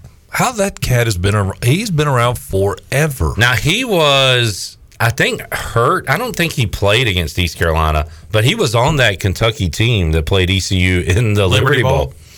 And I think he was out that day, but he was a part of that team. It tells you how long. And so that was what Dwayne Harris was on those teams, right? That was Mhm. his era, I guess. Yeah. Or right before it, anyway. Yeah, I think Dwayne he was, was, 07 to 10. Just kind of tells you how long been he's around for a while. Yeah. Uh, I don't know any broad proclamations here for two weeks into the NFL season. Panthers, are they done? Man, I the, the one that yeah, they're awful. Um, Terrible. That, that that's not even a broad proclamation. That's just you know. All right. It's, it's evident. Ray Charles could see that. I um, I think the Bills are going to be very very difficult to beat. That whoa is not a broad proclamation either. well, hold on. If you led with all the can are the Panthers done, and then you throw the hands up when I say that, I, I'm just telling you, man. He's got a point there. I'm just telling you, the, the Bills are no joke. I did Von Miller. What that dude? I mean, You he's talk about found- somebody still playing and making and getting it done. and he is playing better than I can ever remember him playing. My And it's almost like they just told him, go get the quarterback. Like, go, you go in the back. Don't worry about anything else. You go as hard as you could go. And when you have a defensive secondary like they have, that allows a guy like Von Miller to pin his ears back. The Bills have played the Rams, Super Bowl champion, and the Titans, division winners of the South last year, right? Which that's not a huge trophy to get, but and have outscored them seventy-two to seventeen Mm. to start the season. I, and I'll tell you, uh, the Eagles, uh, I thought they look have looked good. I don't like that I, at all. Well, I know you don't like it, but, But it's, they're good. It, it's a fact. Uh, if Jalen Hurts is throwing the ball thirty-five yards downfield with what he can do with his legs, No. I mean, he's an MVP candidate. And you know, Jalen Hurts is not the he he doesn't feel to me like the scramble first guy, like a uh, like a Kyler Murray or a, a you know he he just happens to have it. in He the happens to be able to run, yeah. Yeah. and you know, but I think he really gets the pro style offense. I think he's, I mean, the decisions he made in college to me are telltale of his ma- mental maturity. Uh, man, they, they're just really really good. And the flip side of the coin is the Cincinnati Bengals are really really bad. And here's another thing. And Kirk you know Cousins what? is not good in prime time. Well, that is a fact. And Mully, I I kind of see things differently as, as the football analyst I am. the savant. I look at offensive lines. I know you like to look at quarterbacks, receivers, the flashiness. Uh, Philly, elite O line. Mm-hmm. Cincinnati, bad O line. Nicely done. well, I every time I see Joe Burrow, I cannot help but to see the guy from the Breuer, the Breuer guy, Jim from- Breuer? Jim Breuer Go from boy? Saturday Night Live. That's all. That's all I see when I look at Joe Burrow. Pesci show. Yeah, he man, it, I, you talking about a dude that drank his own Kool Aid? Joe Burrow loves some Joe Burrow, and it is blowing up all around him. Right, he has been just awful. I know. I mean, I, I don't know who's worse right now, him or uh, or Matt Ryan. Nobody cares about other people's fantasy teams. Uh, he's my quarterback, and things are not well. Congratulations. Yeah, not good at all. Molly, anything else? You see Bryson DeChambeau take a sniper shot? Oh, that was funny. With the, the wire got him. Yeah, yeah. The wire. How dramatic was that? Oh, and he goes to a knee and he's. Oh, yeah. my I would God, even rip dude. the uh, towel out Oh, of the caddy's hand. Yeah. Well, you know, we got President's Cup this weekend. Oh, yeah, if in of. North Carolina. Charlotte, Yeah. Quail Hollow. Am I aware of that? Yeah, and it's a um, that's it's always kind of a, a JV event anyway compared to the Ryder Cup. Obviously, uh, it should be held in higher regard because you have the complete international, uh, you know, golfing world to draw from. Ryder Cup's USA versus Europe. Europe. This is USA versus is the world. Yeah. Um, but the teams, when you look at the teams on paper, it should be a train wreck. I mean, we should absolutely the Americans should should pummel them, but. I don't know. I, I just it's so weird right now with all the the LIV stuff and whatever. Uh, and I think the Europeans are going to have a little bit of a chip, or I say Europeans, the, the, the world team is going to have a little bit of a chip on its shoulder because everybody is writing them off already. And quite frankly, when you look at both teams, there's no um, there's no one matchup that you hope you see because it's really a bunch of vanilla guys. Yeah. There's you know there's no and we were talking about it with a group yesterday. I the greatest match play that I've ever seen was the Ryder Cup when Patrick Reed and Rory went at it for nine holes, and it was a. It was like the Michael Jordan, Larry Bird, McDonald's commercials where you know they, he's shooting it from the Empire State Building, whatever. It, but they were making putts on top of each other and just amazing golf. Um, but I, you know, I, I don't know that, that that's in you know in stake for this, but we'll see. Molly, if this was September of 1996 or 7 Mm-hmm. we would pro- would we be leading the show with Aaron Judge and what's happening? You know, that's a great point, man. I, I don't. I remember the Sosa McGwire stuff, and I was all in, and they were cutting into Maybe. every You know what? sporting event. It is so funny you say that clip. I thought last night or again when I was watching the highlights this morning, whatever, whenever it was, I thought, you know, I don't know that I've watched the entirety of a Major League Baseball game all year. Now I'll, I'll catch the highlights, but I don't think I'm alone in that. And, Nah. You know, and then obviously now with the new rule suggestions or not rule suggestions, the new rules That that, are are coming in, implemented, yeah. Um, it, it just pushes the old fashioned fan further and further away. The last good baseball I saw again, and we've talked about it on the air, was the captain, uh, the Jeter deal. Uh, and that was that was great, man. That was good for the soul, but it's just not the same game, man. And it's um, it's unfortunate, but no, you're right. I think It is. Uh, I mean, Chandler, you don't care about it, right? Like kids, to, like you're not a kid, but like nobody really. I don't know. I guess Yankees fans are into it, but that's about it. It's kind of crazy. All right, Mully, good to see you, man. Yeah, and the other thing, what, what I mean, even as the playoffs round out, the, okay, the Mets got in the postseason, cool, but there's nothing compelling about any of it. Mets, uh, Braves are going to be fighting for the East. Did you see? Uh, do you know the Dodgers run differential this year? Oh, it's probably I know it's got to be crazy. I was looking at it because I was looking at some Braves Met stuff, and uh, the Dodgers run differential is 332. That's pretty plus 332. That is insane. That's pretty good. Um, and just for example, like the Astros are 203, Yankees 209, Dodgers 332. Incredible. Yep. All right, and they'll blow it in the playoffs hopefully to the Braves. Thanks for hanging out, Mo. Yep, enjoyed it. Glad we. You cleared mean up. that though, right? When you said that, it No. didn't sound like it. Yeah, I'm, Perfect. I'm mullying you. you are to a T. All right, we'll take a timeout. Come back. More to go. Antwan Staley, New York Daily News, covers the Jets. So we'll talk a little uh, Jets About that picking up a game. win and uh, more NFL, ECU, and more. Back with you after this.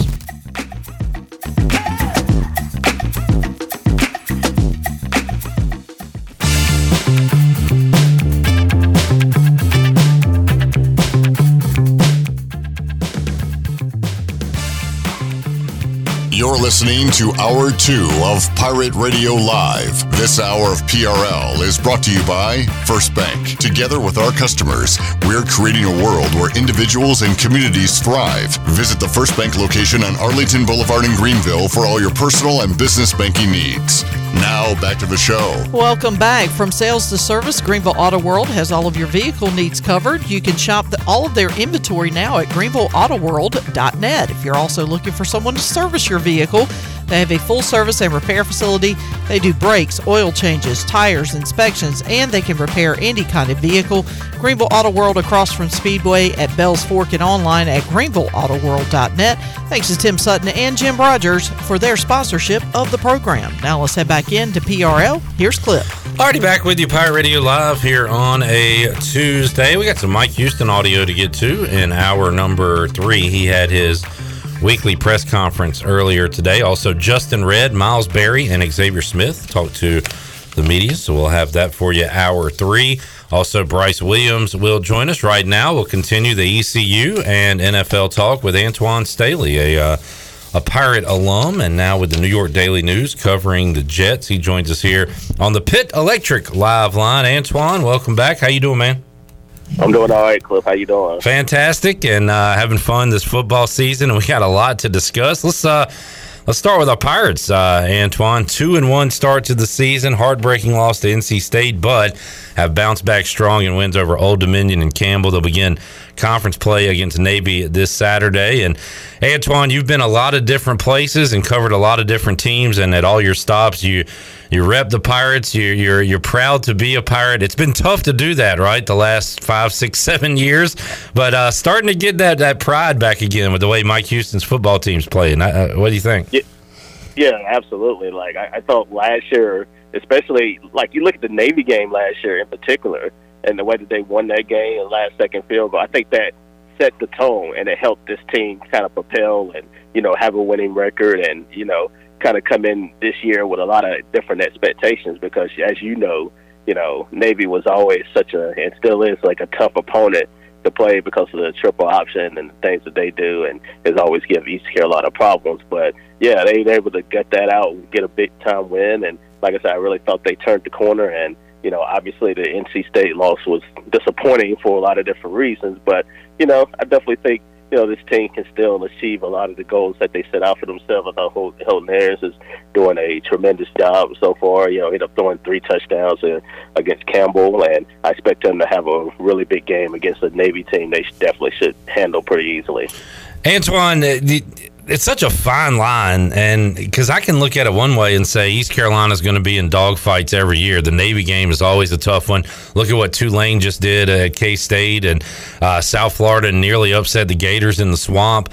And of course, you've got good teams still with Cincinnati and SMU and UCF. Houston it, it still could be a good team, but boy, they. Uh, they got uh, beat pretty bad by Kansas over the weekend. So every week it, it's going to be a dogfight. At the same time, I could see East Carolina as a team challenging uh, for the, the top of the AAC this year. I don't know if there is a dominant team in this conference. Maybe it'll end up being Cincinnati again. Their only loss was at Arkansas, but I, I think ECU is at least in the conversation uh, with these other teams, right, Antwan?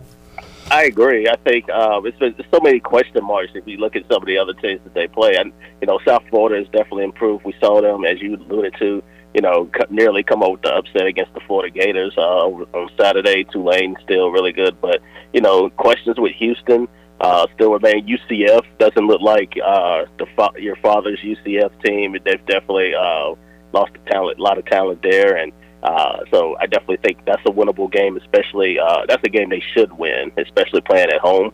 So yeah, I definitely think you know I thought coming into the year eight wins was uh, legitimately possible for ECU, but yeah, I mean they could possibly even you know get, squeak out nine wins, and I would definitely would not be surprised there. I think Houston, you know, they also have a, that game at home too as well. I think that's winnable. At Cincinnati, it's definitely going to be you know, difficult there along with Tulane. But there's no reason why I don't think this team could, you know, win nine games. And then if you add in the bowl game, you know, ten wins, that would be that would be something special for this program, something we have not seen in uh, quite a while.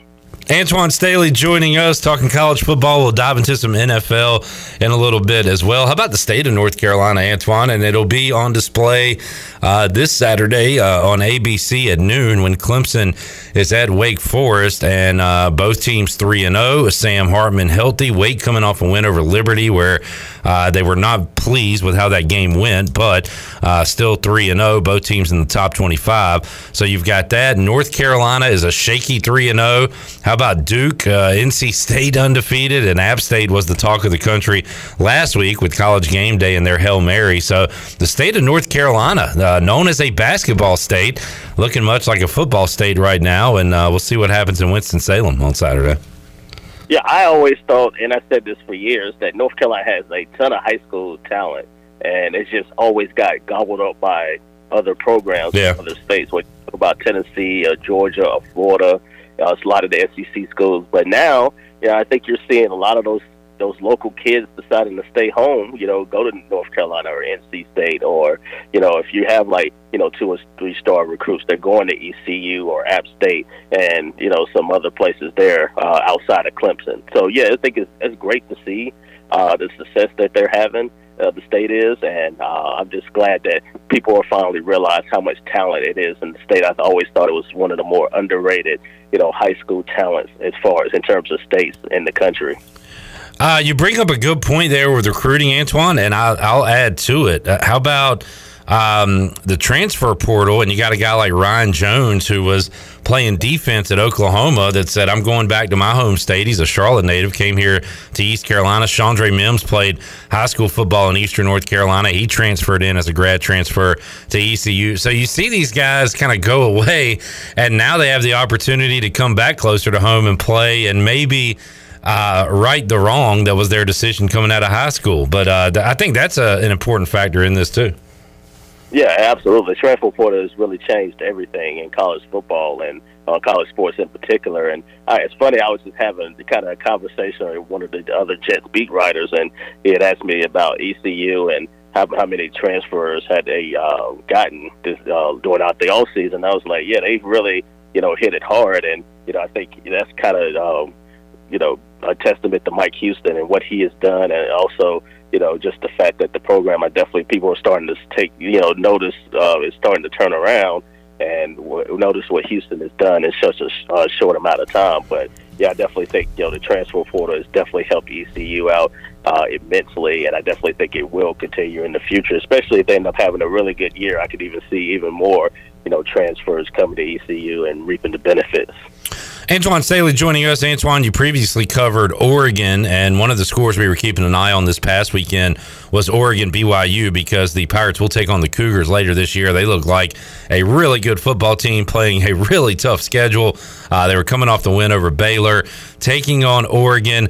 And really, all we had seen from that point from the Ducks was just getting worn out by Georgia. And now that we see Oregon beating BYU, I, I think it just says to how great Georgia still is. Not that we wrote them off, but heck, I was saying Ohio State, Alabama crash course to the championship. I didn't put Georgia in there just because of all they lost. And man, look at the scores they're putting up right now. But thought about uh, when I saw that Oregon and BYU result, it made me think about Georgia even more. Yeah, absolutely. I mean, you just you know reload. That's basically they're they're in the same breath as Alabama now. They can lose mm. I don't know how many players to the draft each and every year, and you know they're gonna be they're gonna be just fine. Same thing with Alabama each year. They have all these first round picks in the league, and you know it doesn't matter. They're still gonna be among you know contenders in college football, and the same thing with Joe, especially with uh, the way Stetson Bennett has been playing too. Uh, they have the best tight end Bowers, I think, in the country. So, you know, to have those two players just kind of bouncing off each other and just have that connection. And the defense is still strong, too. So, yeah, I'm curious to see how they'll play Alabama later on this year, which is like they're on the collision course to doing so once again in the SEC championship. But, yeah, Georgia will be there and probably you know, one way or the other, whether they win or lose the SEC championship will probably be in the playoffs. But I'm not that surprised. But yeah, I think a lot of people just kind of wrote Oregon off, and you know, I think they still have some questions with Bo Nix. I mean, we we seen him at Auburn. You know, you'll how good Bo Nix, bad Bo Nix at times, and you know that's kind of about that's kind of the experience Auburn fans dealt with for years, and I, I guess Oregon fans are going to deal with that throughout the course of this year too as well. Antwan, I know we talked uh, preseason about kind of big picture and college football playoff, and you've got your familiar names at the top. As we've gone through three weeks here, is there an and I say outsider, but I guess I'm speaking of a, a Power Five, a big school like a, a Tennessee or, or, somebody out of the Big Twelve. I don't know, but is there is there anybody you could see creeping up to the college football playoff? Maybe a team you're watching out for you think could go 11 and one, or, or perhaps run the table and uh, and get in this year. I, I, still wouldn't necessarily write Utah off just simply because yeah. I mean I know they had the want, but you know, if they end up going 11 and 1 or even 12 and 1 and win the Pac 12 championship, I think, you know, especially considering the SEC is going to beat up on each other, you know, Alabama, well, Alabama and Georgia, you know, going to play each other in the SEC championship. You know, if Utah just keeps winning and winning, and if they do it convincingly, you know, I think they could, you know, still slide into that college football playoff potentially. There is still a lot of games to be played there. I would choose Arkansas, or but you know, the Razorbacks, you know, they got to go through Alabama. I thought about Tennessee too when you asked me, but again, they got to play Alabama. so, you know, you know, you know. but if those teams have one loss and that one loss is to Bama, the problem is, I guess that keeps them out of the SEC, out of the championship game, and it would be tough to get in if you're one of those and not playing in the championship. I guess. I will say Kentucky, you know, maybe, but then again, you you, you got to go through Georgia, right? So that's easy either, but I have been impressed with the Wildcats so far. Utah, uh, they got to hope that USC can can run through Oregon State, Arizona State, Washington State. That would set up an October 15th date, and of course Utah has to do their part and win. But at that point, if Utah and USC are winning um, October 15th, you you got two top 10 teams facing off at Utah, and that would be a, a, chance for them to. You're right. You know, you got that one early loss, but uh, if you can run the table, you can certainly bounce back from it. Yeah, absolutely. And USC, you know, you talked about they got a tough game at, uh, against Oregon State this upcoming weekend. I mean, it's too bad that no, nobody has has the Pac-12 network. you know, that oh man, that game's on the Pac-12 network. Yes, that is brutal. Yeah, you're right. Nine thirty, man. No, yeah, nobody's going to be able to watch that unless you're, you know, out west. But yeah, Oregon State has been a, sneaky good team so far this year. Talking to Antwan Staley. Uh, hey, two big jobs already open, Antwan, with uh, Scott Frost being fired at Nebraska and then Herm Edwards getting fired at Arizona State. So, uh, is this is this early? Uh, and and look, one lost to a FCS team, the other lost to a Sun Belt team, and had been struggling. So we kind of get it. But I feel like we're not usually talking about this uh, before we get out of September. But this year we are. Yeah, I, I'm really surprised Herm Edwards lasted the off season, considering the you know the scandals and everything that's going on right now surrounding Arizona State, and the fact that they you know had won the way that I think a lot of people expected them to. I always thought Arizona State was a program that should be better in football than what they are. I mean, they have everything that you need.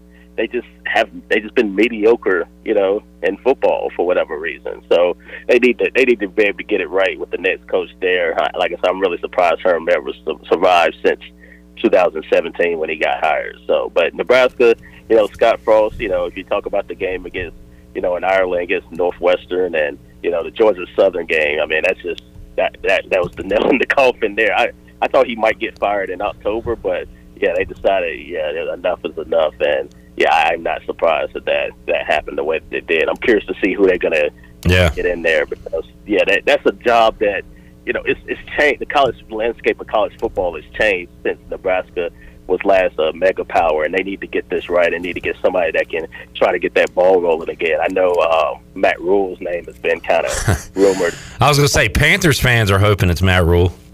Oh yeah, yeah, they definitely are. But I think that probably would be a good fit for yeah. him if he does go back to college football. Yeah, and then I certainly haven't forgotten what he did at Temple, and of course how he, he built back Baylor so quickly. I think he'd be a great hire at, at one of those stops. Antwan, uh, well, let's talk about the uh, the JETS Jets Jets Jets. Uh, Robert Saleh was was keeping receipts. Uh, he said last week, so hopefully. Hopefully, you hadn't said anything negative about the Jets because he'd be coming after you. But man, how about that win on uh, Sunday?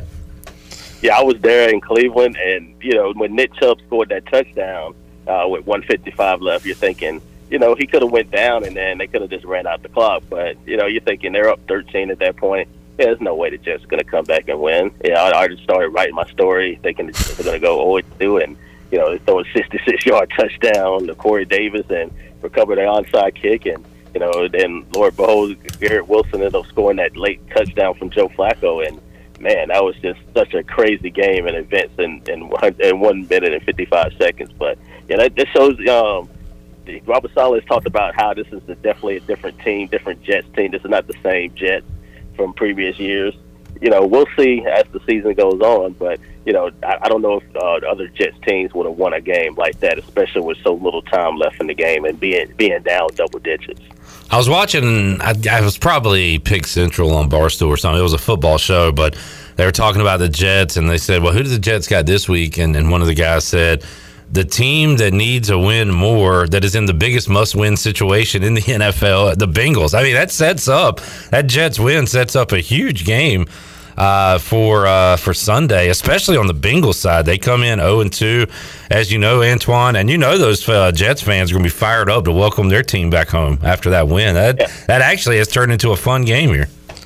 Yeah, and, and you remember the Jets beat the Bengals last year in the regular season at MetLife so yeah, they're, they're, I'm sure they remember that, and you know they're coming in like they're super hungry because you go down 0 and 3 in this league, then that pretty much 0 and 2 is bad, but 0 and 3 is definitely you know considered a death sentence at that point. But yeah, they're they're in trouble because they, they can't you know they can't take Joe Burrow. Joe Burrow is getting sacked 13 times in two weeks. You know he if Hmm. he continues, he will be sacked over a 100 times this year.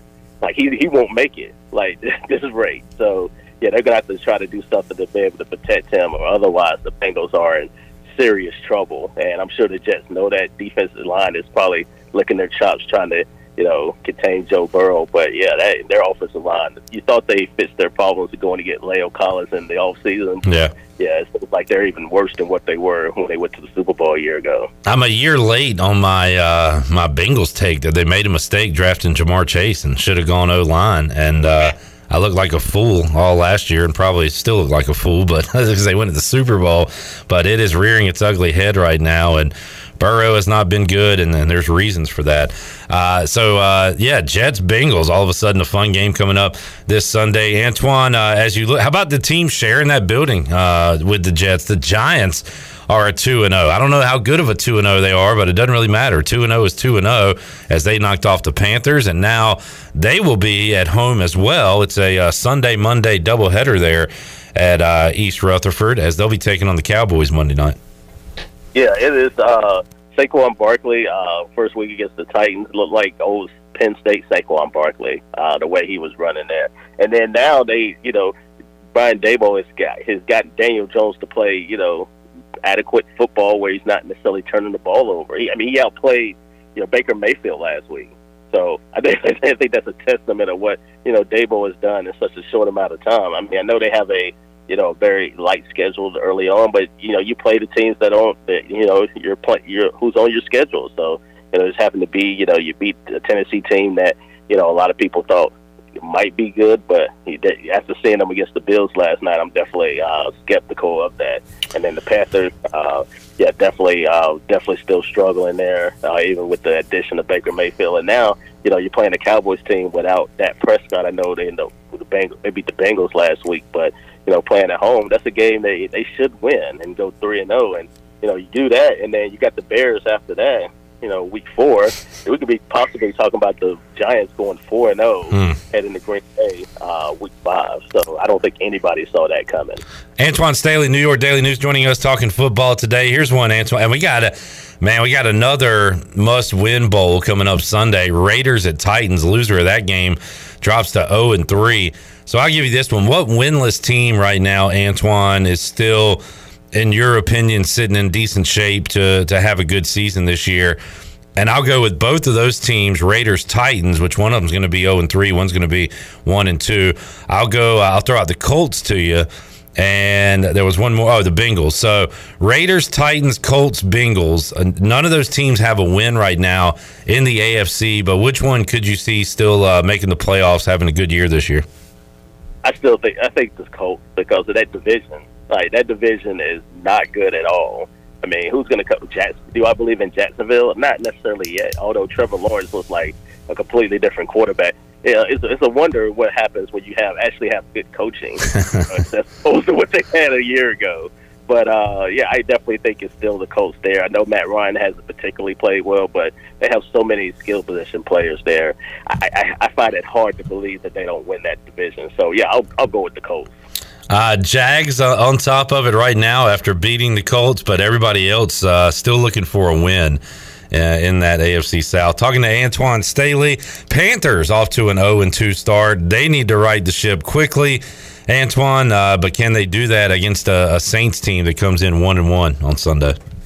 Yeah, that is a tough order, especially considering uh, their their spirited matchup against the Bucks last week. Uh, so, and then they're playing the Saints team that you know their defense is one of the best in the in the NFL, and now you got you know the offensive struggles that the Panthers have had, and you know they struggled to get anything generate much go, anything going against the Giants, and now you're playing a much better defense with the Saints too. So I'm sure uh, they're going to be looking to try to get a lot of pressure on Baker Mayfield and force a lot of mistakes there. I, I have to go with the Saints in this one. I, I think the Panthers are in serious trouble, you know, and possibly go at 0 and 3, you know, to play the Cardinals week four, which Hmm. their schedule is brutal. Like they got the Cardinals, 49ers, the Rams, and then the Buccaneers. So this thing can snowball in a hurry for Matt Rhule and the Panthers. And Panther fans wasn't happy at the beginning of the year anyway. So now you factor in you know, 0 and 2, and now they have to a must-win game against the Saints, or you know, this thing could really, you know, get crazy. Antwan Staley joining us. We're up against it. Uh, I could go on for another couple hours, but we'll let you run, Antwan. Uh, you can follow him on Twitter at Antwan Staley. Also, uh, New York Daily News. So uh, tell the folks what you're up to, Antwan, and if people want to read your work.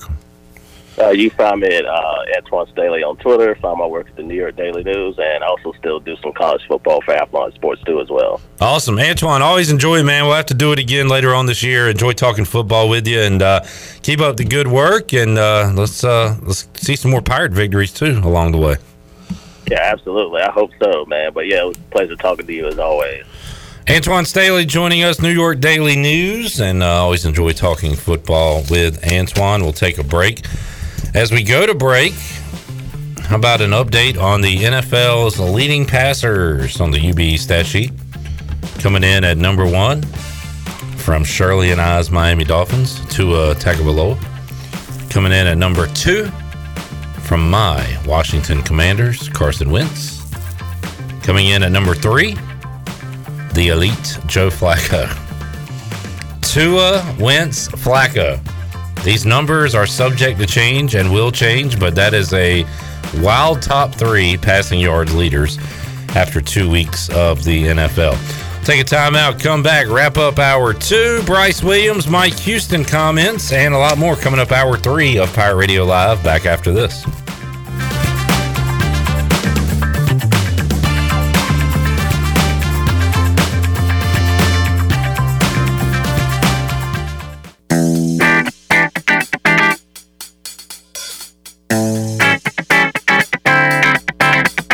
You're listening to Hour 3 of Pirate Radio Live. This hour of PRL is brought to you by Bud Light, reminding pirate fans to stay in the game and drink responsibly. Bud Light, the official beer of the ECU Pirates, and proudly distributed by Carolina Eagle Distributing since 1989. Now, back to the show. Welcome back. And Quality Equipment is your full service John Deere dealer with 28 locations to serve you. Quality Equipment is open in Winterville next to Sam's Club or visit qualityequip.com to find the location near you. Now let's head back into Pirate Radio Live. Here is your host, Clip Rock. Thank you, Shirley Rhodes, Chan Man, CJ, and the crew here. Bryce Williams joining us in just a little bit. The show that has Cocahones. Pirate Radio Cocahones. Live.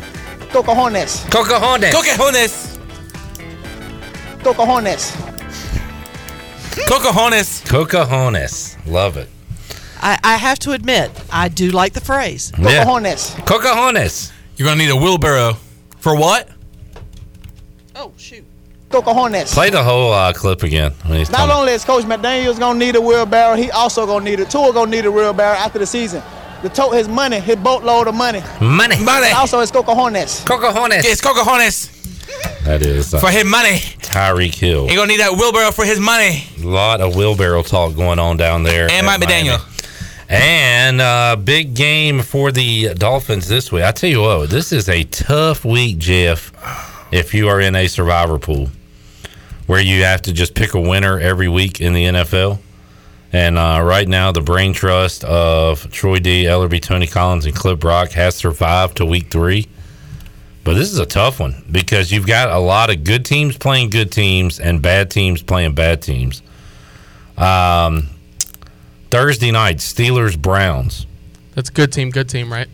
Negative. Oh, That is. And you know what? I don't really hate Cleveland as a survivor pick here. I, I'm down on the Browns, but this has classic thirteen to twelve written all over it, one yeah. way or the I, other. I would stay away from this one. Total is thirty-eight. God, the Steelers are going to be in these games all year, though. Yes, they are. It's going to be horrible. Didn't we talk about Steelers Pats last week, and the total Yes. was like forty-one or something? Was it it might have been less than that, but yes, it was close to that. 38 for a total. Yikes. Uh, Texans Bears. There's no clear favorite in that game. Uh, Raiders Titans. Who do you think's uh, what do you think the line is for Raiders at Titans? What would you set it at? Who's home? Raiders at Titans. Titans. Oh, sorry. Uh, Titans by one. Raiders are a road favorite by two. Oh, okay. But either way, I don't care. It's tough to pick Yes. one way or the other. Uh, Chiefs at Colts, and Chiefs are in my top three. I don't love this, but we're going to have to go with road teams this week, it appears. There is one home team that's favored by six or more, but uh, Chiefs at Colts. Uh, the Colts have to wake up at some point this year, right? I don't know if it's against the Chiefs though. Yeah, good point. Bills at Dolphins. I got the Bills as my top pick this week, and I know that Shirley and I's Miami Dolphins are feisty, but I still like the Bills on the road at Miami. Miami's got two wins. They could easily have two losses at this point. They played. I, I guess they they deserve to win that Patriots game, but they should be one and one after what happened with the Ravens. You're going to find out how good the Dolphins are this Sunday. That's analyst work right there, buddy. That was a reference. A reference and a great one at that. Total at 53 and a half. I like the over on that one. Go way up. I was thinking 60. Yeah, real now. Remember week one against the Patriots, the Dolphins didn't exactly set the world on fire offensively. I meant the Bills will score 50 themselves. and the Dolphins will score four. Yeah. All right. Lions at Vikings. Thought about going Vikings here because they're at home, bounce back. I think they'll beat the Lions. Is that the home team that's a six point favorite? Yes. Yeah. Yep. Uh, Ravens at Pats. I think the Patriots stink. I like the Ravens here, but Bengals at Jets. What do you? What would you set the line for in that game? I still think I'd, it would have to be Bengals by like three. Bengals by four and a half. Okay. Seems a little rich. Uh, Eagles at Commanders. This is my number two pick, and I don't love taking the Eagles here because of two reasons, three reasons. Division game. Eagles are the road team, which there'll be a lot of green there. It's going to be disgusting. But Carson Wentz revenge game. Carson Wentz revenge game. Third and final and most important point right there. Yeah. Um, and the Eagles were my number two pick this week to beat my team, the Commanders, in the survivor pool. Saints at Panthers. What's the line on Once again, division game. There is no revenge game. Guess the line, CJ. Saints, two and a half. Saints by three. Close. You're all over it. Jags at Chargers. Chargers.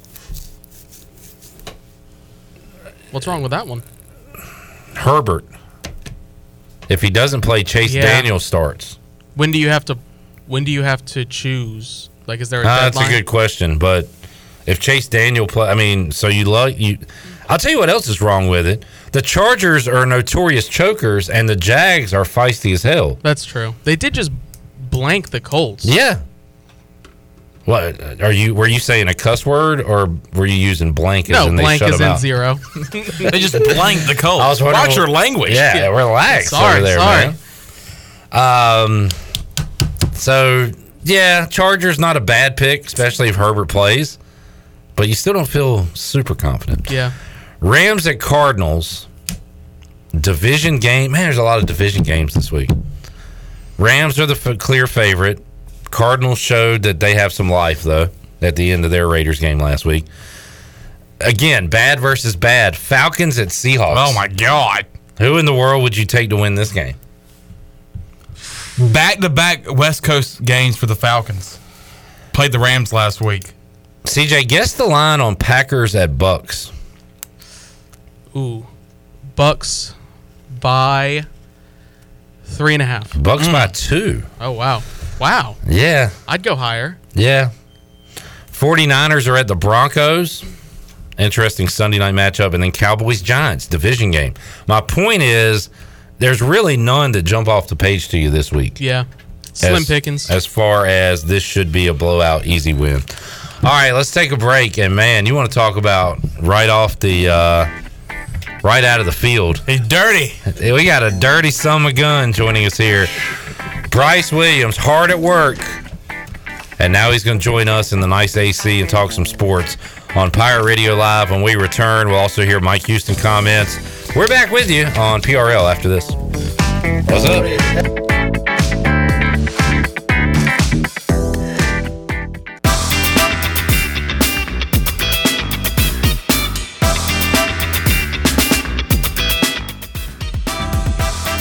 You're listening to Hour 3 of Pirate Radio Live. This hour of PRL is brought to you by Bud Light, reminding pirate fans to stay in the game and drink responsibly. Bud Light, the official beer of the ECU Pirates, and proudly distributed by Carolina Eagle Distributing since 1989. Now, back to the show. Welcome back. Do you want to get rid of wrinkles, tighten and lift your skin, smooth your skin texture, erase veins and brown spots, and get rid of unwanted hair? Are you interested in Botox or filler? Contact the licensed professionals at Beauty Bar Medi Spa on Red Banks Road in Greenville. Free consultations available by calling 752-1406 or visiting beautybarmedispa.com. Enjoy your visit. Love your transformation. Now let's head back in to PRL. Here's Clip Rock. Back with you, Pirate Radio Live on a Tuesday. And Shirley Rhodes, let's hit the music so we can introduce our guest. I was baptized by the fire in your touch and the flame in your eyes. I'm born to love again. I'm a brand new man. Hmm. I tell you what, the ending of that is just perfect. It gets better and better. Oh yeah, I saw the light. I've been baptized by the fire in your touch and the flame in It, your it- it was fine the first time around, Yeah. Jim. I'm born to love again. I'm a brand new man. Ladies and gentlemen, Bryce Williams. Do you sing? uh That's pretty good. Do y'all sing out loud in the car or Yeah. truck or Oh, SUV? I'm a singer. Absolutely. All day Yeah. long. How about the shower? Oh yeah, I, I think I do it more in the shower than I do the car. The acoustics are great in there. Oh, you sound like uh, you sound so good. You sound like Oh, an yeah. angel. Do y'all ever, when y'all are singing, like if I'm saying I'm listening to like a George Jones song, try and sound like that singer? Yes. Mm-hmm. Okay. Every time. Okay. That's like you I try to max match the accent. Even Yeah. even Yeah, yeah. even when it's out of your vocal range. Yes. You know, like the higher pitched singers, I can't really hit, but I'm gonna try, and Most I definitely. end up straining my vocal cords doing it. Yep, they just they just shut off. Like Yeah. there's like a Di- I think it's a Diamond Rio Blackhawk song, and I, I as bad as I want to hit those notes with them, like meet in the middle. Um, yeah, I cannot do it, and it is frustrating. But uh, yeah, I just thought about that about singing. You know, we built all these nice studios with these like Where's some foam soundproof walls and everything. Yeah. Why? Why? Why is there no studio that's just a giant shower? I know. I think how great it would sound in there. We could probably put, Then anybody could be like an artist. we This could put some shower walls. this should be a giant walk-in shower. yeah. So not only could we do the show here and it would sound great But we'd be afterwards, clean. we could shower up. Like we're in a locker room. All right, shower up. Good, good show, boys. Shower up. We can put a faucet right in that corner. All right, who, who's getting towel snap first? CJ. in each corner. Oh no. Come on, come on in here. One from the ceiling. Ah, Chandler. Enough laugh. Ah, yeah. Hey, God, what are we doing? Enough. what are we doing enough- right now? Enough joking around. No, it, it is so funny. What a twist! What a what a twisting of the tables there. Because during the break, I looked at the numbers. not happy. I'm not happy. And uh, now that I think about it, What I'm numbers actually are you referring to? I'm referring to the YouTube numbers. The fact that there are 15 more people watching than have liked the Yeah. stream. Abs- yeah, yep. 15 uh, people just sitting back, feet up. And just watching the show. Sitting on their hands. And you know yep. what? You're watching the show. Thank you. We appreciate your support. But we need you to do one more. We do that. We preach that here at Pirate Radio. We, Yep. we preach do one more. Mm-hmm. And we're going to preach that to you right now. Do one more and like and subscribe, folks. If you haven't done so so far, first of all, shame on you. Yeah. Second of all, get to getting it. Clip Chandler Bryce. If I could just, I wasn't on the show yesterday, but when I looked at the YouTube numbers, when I went home, you guys know what I did? Did you cry? I cried. yeah. I cried. We were just talking about singing in the shower. Couldn't even do it because I was so sad. Wow. I just sat there and cried. Do you see what you did, folks? This poor young man could not even sing in the shower because he was so upset because you people sit here and do for something that's free and you don't do it. Are you crazy? And Bryce said something as we came back on that uh, it took, it, man, it made me uh, kind of shiver a little bit. You, you said, Bryce, if these likes don't go up, you're sitting today show, to show out completely. No, I, I, will say You're what he said. talking. I ain't going to say a damn word. That's, That's what he said. I, didn't want to use that that salty language. That's exactly what he said. I'll say it. He said, I'm not going to say a damn word until you like it. Verbatim. Yep.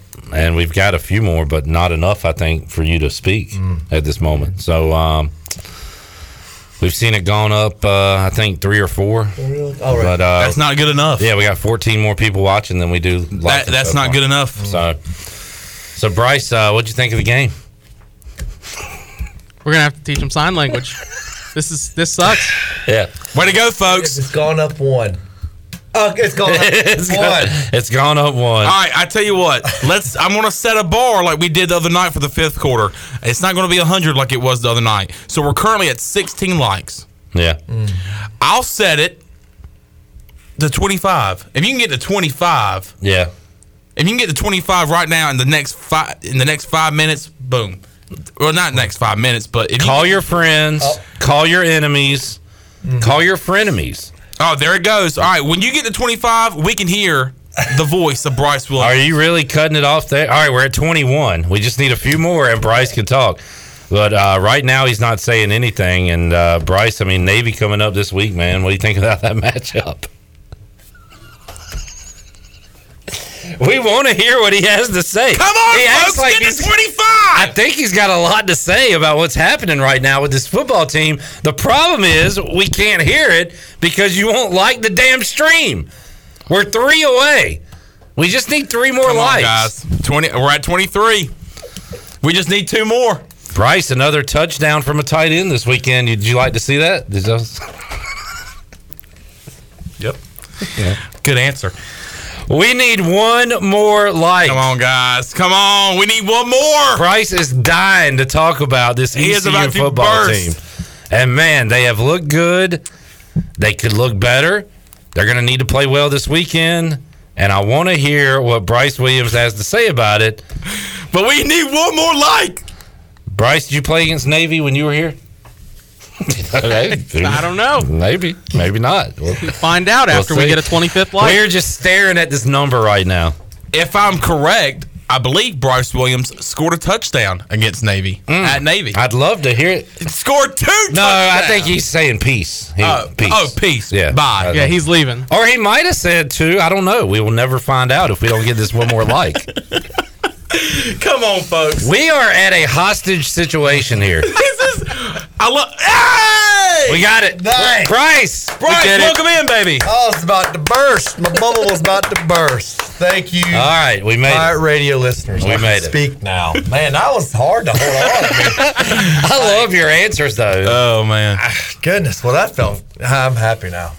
Never you ever play the silent game as a kid? Like your parents make you play the silent, or your teachers play the silent kind of did. Um, You were pretty good at it. I gotta say. yeah, that right was then. tough though. Yeah. That was there was a lot on the line there. I wanted to feed Pirate Radio and give him, I guess, my opinion. Yeah. Maybe matters. I don't know. Well, we're out of time now, so Oh, we'll see you next week. Good to see you again, All right. Bryce. All Thank y'all right, Bryce me. Williams, everybody. We'll take a break. uh, two and one. What'd you think of the performance against Campbell, Bryce? I enjoyed it. Of course, like in the very beginning, I was like, all right, 10 7. Like, Did you see it as like a Charleston Southern game from last year where it's going to be like toe to toe the whole the, way? the initial. I mean, obviously we had a lot of game left over, but uh, you know, a lot, a lot of game left to play. But it was like, okay, let's not start slow, and because you know it can get out of hand real quick. But uh, I'd say we definitely bounced back, and I was very close to my presi- prediction. By the way, What do you what do you remember that Uh, I number? think it was 55-17. okay. Wow. So- So, a touchdown on each side away, Yeah, I mean, taken away on your prediction would have been perfect. Yeah. So um, yeah, it was good, but it was an exciting game. Obviously, we made some huge plays. Obviously, the running backs yet again um, stood out to me. Obviously, Ryan Jones. I, I was thinking about Ryan Jones' touchdown. I was like, it's so nice being a tight end because, I mean, you just can, I guess, uh, out leverage the defense when you're in the backfield and coming across the formation and everything like that. So his touchdown was those are the nice ones where you're like, oh dang, like I'm wide, I'm wide smack open. So He's uh, he's done some blocking on the drive, some Yeah. other things. Reward him with that easy Oh yeah, touchdown. Yeah, those are um, always always nice to get. And then uh, Shane Calhoun had a big play. I think coming across the Mm-hmm. uh, going into the boneyard, coming left to right. That was exciting. He had a little had some wheels on him. I I'm trying to think if I've seen. I think he's had some, but um, you know, he he covered some ground after he made that catch. One of my favorite plays of Saturday, Rahjai, my guy, scoring a touchdown. But I want you to watch Yeah, was- Ryan Jones on this play. So number four, Ryan Jones. Where's he at? He is uh, there. One, Oh, two, yeah. three guys Oh, wiped nice. out Like for the touchdown. Yeah, Took out three guys. Oh yeah, and I remember seeing that, that play from Rahjai. It was I was like, Dad gum, like his cutbacks and field vision and that tight of quarters was like I was like, Dad gum, that was a good run. Like that wasn't no straight ahead bowling by I mean Right. obviously he broke some tackles, but like his vision, I think he cut back like three different times and almost cut back like several gaps from the initial entry into the line of scrimmage. So I was like, man, that was very impressive. Um, so th- those runs from him and then Keaton Mitchell's, I mean, um, rushing yards and the touchdowns he had, my goodness, that was uh, that was exciting to watch. And then um, obviously the tight end touchdown is great. That's three, obviously three games in a row. Yeah. Three games, three row tight end touchdowns. Here is the stats for the. Uh, here's the respective stats for each tight end. Ryan Jones, ten receptions, seventy-one yards, on an average of seven point one. His longest on the year is twenty-three yards two, with two touchdowns. Shane Calhoun with five receptions, fifty-two yards. He average he's averaging ten point four yards, and his longest is twenty-five and a touchdown on the year. So Well, both of your uh, tight ends. Left one out. There's another tight end on Jarman the list. Oh, Jarman. He like- Aaron Jarman, one catch, six, Six yards. yards. Yeah, it was that. He was going into the Murphy Center on the left. I remember seeing it. You're like Sean McVay remembering all these plays. Well, it's a tight end. I typically seem to lock in on those guys. But yeah, that's exciting. Good to see know. Jarman get rewarded because of Right. his dirty work he does. Yeah. was yeah. there anybody that was kind of sharing the rock with you when you were here? Baggett Uh, was I mean, coming along. Yeah, yeah. Baggett was coming along. Um, other than that, I was. I mean, Baggett would obviously come in in twelve personnel, goal line situations, and things like that. To add another blocker. Um, but it was just me on bags holding down the tight end. yeah. Um, but yeah, And did y'all have a fullback on the roster? It was basically just it was you. pretty much me. Yeah. Um, who we had? Was Pursuit like a fullback type of deal? He was. I mean, yeah, he Or was tight end? like earlier when I first arrived at ECU. Yeah. He was he was kind of the fullback tight end guy. Um, but yeah, I mean, obviously super excited that the tight ends are getting implemented into the offense. You know, as well as they are, and obviously performing on it. So you know, they keep doing their thing. They'll keep getting fed. So um, see good things with that. Last year we saw this, and I don't think it worked out great. If I'm remembering correctly, uh, Ryan Jones on a tight end end around, and he was that the fumble in overtime, or am I making that I up against that Houston? one. Did you ever? Uh, I I do vaguely start. I think that's correct. Yeah. Did you ever have a uh, a rush, a carry in your ECU career? They ever give? No, I never had um, a rush. The closest thing to that was like that tight end screen. I had at UConn, which I wish we could have done a little more so I could get the flow of it. I mean, we practiced it and it, we worked on it in practice, and then um, worked on that week. But I don't think I ever got that chance to do it again because I feel like that's definitely a feel thing. You know, realizing where the line's coming, you know, blocking and sort of work on your field of vision there. Um, I think jokingly in practice, I've like taken some handoffs and I felt like a fish out of water. It was the weirdest thing Get your hand to like, on yeah. I was like, it it was the oddest thing just doing it in practice, but never like a rushing or a sweep, anything like that. It indeed was uh, Ryan Jones on a jet sweep last year in Yeah. Houston, and he uh, he coughed up the football. Yeah. Uh, Pirates looking to try to tie it there in overtime. Yeah, So That was a horrible. That might be a, a one and done uh, play. We might not see that one again. But it is becoming fashionable in the NFL. Um, with we've seen Kelce Mm-hmm. run the ball, uh, Kittle, guys like that. Have you watched the? Um, is it Bowers for Georgia? Is that their I have tight end? Not Yeah. Pay attention to that. Yeah. He is a uh, he's a monster. Is he the like six eight guy, or is he that tall and that big? But uh, I remember him in the national championship last year, and of course having a good year last year for the Bulldogs. He uh, he's a player. He's the next probably great tight end in the NFL. Brock Bowers. Brock Bowers. name. Yeah. Um, all right. So Bryce, we get to uh, this weekend against Navy. Now, usually I tell you the point spread, right? But today, here I got to turn this off because you're you're going to be losing Oh your yeah. focus. My bad. Uh, today I'm going to let you guess the point spread. Navy is 0 and 2. Mm-hmm. They who'd they lose to week one? Uh, Delaware, Who'd they lose to week two? uh, Memphis. Okay, thank you, Chandler. Man, he's Atta on top. boy, let's. He go. Studied. He studied. Let's go, champ. Man. So 0 and 2, 2 and 1 at East Carolina here in Greenville, beautiful Greenville, South yep, Carolina. What uh, Eastern Eastern Eastern Carolina University. Correct. What's your projected line? I'm guess the line is eighteen. Wow. Wow. wow. Usually I'm over it. Usually I'm. I feel like I'm pretty good at it. I think I'm. I got too much personal bias here. The line is 17, Bryce. Dang. That's so I want to give you a lot of props for that. Dang. So you are expecting. Uh, I don't use the word easy, but uh, a, a pirate win. I think so. weekend. Yeah, Okay. I, I feel pretty good about it. I think uh, I feel like our offense has definitely always done fairly well um, against Navy. If I'm corrected, can we pull that up? Maybe I don't know. We talked about it earlier, and and I think the focus on Navy is that option, and, Yeah, it is. and, and but our offense, I'll say this, at times has put ECU in bad spots in these matchups. Yeah. because if you go three and out, Oh, I forgot we've lost. You go you go three and out, they score. You go three and out, and if you get down 10, 14 nothing to Navy, Yeah, that is tough to come back tough. from. So I think a hot start from the offense is crucial. But yeah, here are the numbers. God, I was totally up. Maybe I'm just thinking of like I scored two touchdowns, and I was like, ah, maybe we did pretty good. But You yourself maybe were doing good. What year was Yikes, that? That was 15? 15. Yikes. Yeah. Never mind. I'd probably take that back. we, but dang, I think it's the, really the defense when like we when we don't, you know, if, if we have a three and out, then that just totally bashes it, and the, all that triple option just kills us. That- So 2012, were you here and not playing? Or I was, yeah, I was here. Okay. that was my uh, first year. That was, that was a home game. And Yeah. that wasn't a pretty sight. So you scored 28, 21, 31. You could say maybe we should win those games. Uh, but look, they're giving up a boatload of points. Uh, It's just those three and outs are killers because in Navy, Yeah. because you only get the ball twice a quarter maybe against Right. Navy. Oh yeah. So you go you you lose a whole quarter if you go six and out. So Seeing those numbers is yeah, kind of frustrating. I'm. I wish I'd have showed you this before you guessed your point spread because you might have Yeah. changed it. So good for you for uh for Hey, it right. we won last year, so you know what? We're on the up. Owen Daffer a bomb field goal in a wild game last year against the midshipmen, and uh, again right now I, I think back to, and I didn't realize ECU scored that many points in the um, the Mason Garcia game. That he had to start because Holton Ahlers was out with that false positive COVID test. Oh yeah. Uh, but that was 27 to 23.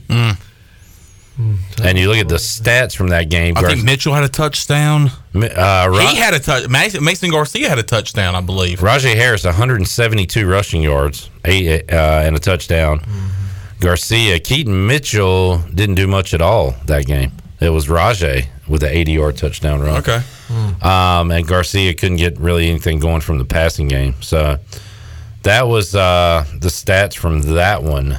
And now this offense is primed to, Yep. I think, put up some big numbers. Hopefully. Bulb is primed. Mm.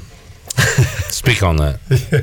Uh, you know, like uh, when you cover machinery. Okay. Yeah, that's it's ready, Ah. it's ready to go. It's ready to go, I'm- baby. That's what I'm saying in that type of terminology. The 20, is 2012 to 2020, Navy won five in a row in this matchup. Hmm. We call that the Bryce Williams era.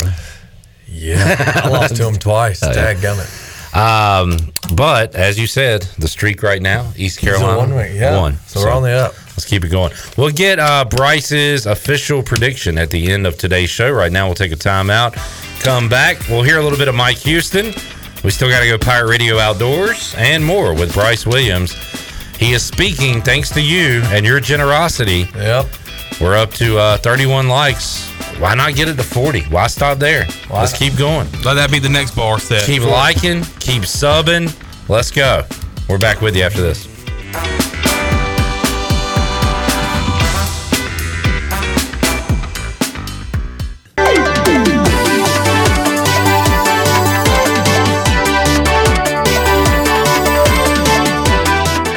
You're listening to Hour 3 of Pirate Radio Live. This hour of PRL is brought to you by Bud Light, reminding Pirate fans to stay in the game and drink responsibly. Bud Light, the official beer of the ECU Pirates, and proudly distributed by Carolina Eagle Distributing since 1989. Now, back to the show. Welcome back. At Angel Oak, they continue to make customer service a number one priority. A local mortgage advisor is the key to your transaction success. The combination of their local team's experience and Angel Oak's wide offerings of products from standard conventional, government, and portfolio loans has something for every financial situation. For more information, call Talbot Green, Braxton Green, Joanne Weir, or Wanda Hager at 751 2060. Now let's head back in to PRL. Here's Cliff. Back with you on PRL. Rich on Facebook Live says he gave us a like just for CJ's neighbors not being subjected to his shower tunes. But I think you actually did the opposite effect there. Because if CJ doesn't get likes, he cries and doesn't sing. If he gets enough likes, he's not going to cry and he is going to sing. Now he's going to go. He's going to go home now and belt out some songs. Oh, we're going Shania Twain. Let's go, girls. Yeah. You got. You want to hear me? You're going to hear me. Man, I feel like a woman. There you go. Uh, still the run, still the one. All right, now before anybody says anything, who else got Shania Twain and Faith Hill mixed up in the late '90s and their songs? I did because I was one years old.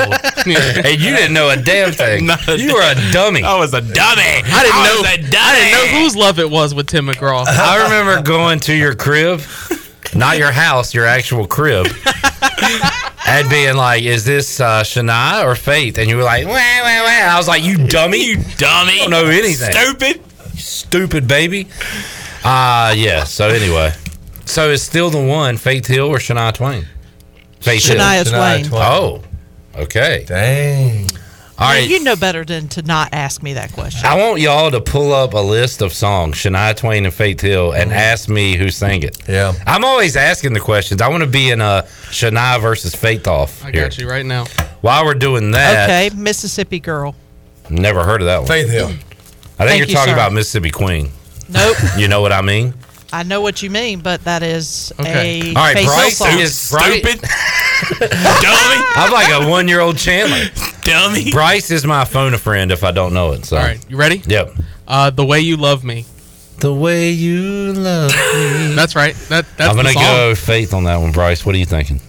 Have faith. That's the way. I, I got it in my head. I'm gonna go Faith. All right, Faith Hill. Correct. Yeah. All right. Okay. Good job, guys. All right. What, what else Let's go. got?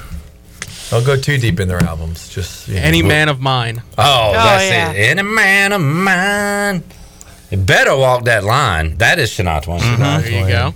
All right, let's go. I just thought of another great Shania Twain song. I hope you say it, but anyway, go ahead. Uh, forever and for always. That sounds Oh. like Faith Hill, Nope. Nah, about to say I think that's Shania. but it's not. It's It Shania is. Twain. Oh, I, Dummy. I spoke Stupid. too, I spoke too soon. All right. Um, I Gave it away. Give it away. That's Red Hot Chili Peppers. there you go. Branching out. Um, let's go. There you'll be. Oh, Never heard of it. Oh, I know that one. I'm going to go Yeah, Martina 50-50. McBride. well, I think it's 50 50 between. wasn't a part of Shania it. You think it's a Twain. 50 50 chance here? Yes, either I know Shania the Twain answer Faith to Hill. this one. What was the name? Uh, there you'll be. I'm going Faith. I don't Yeah. like that grammar. That's a Faith Hill song. Faith Hill. That is a She Faith needs Hill to work song. on her country grammar. Nelly. All right, let's do let's do one more. Let's go. Uh, that don't impress me much. Uh, Oh, that's Oh. easy. yeah. Shania Shania Twain. Shania Twain. There you go.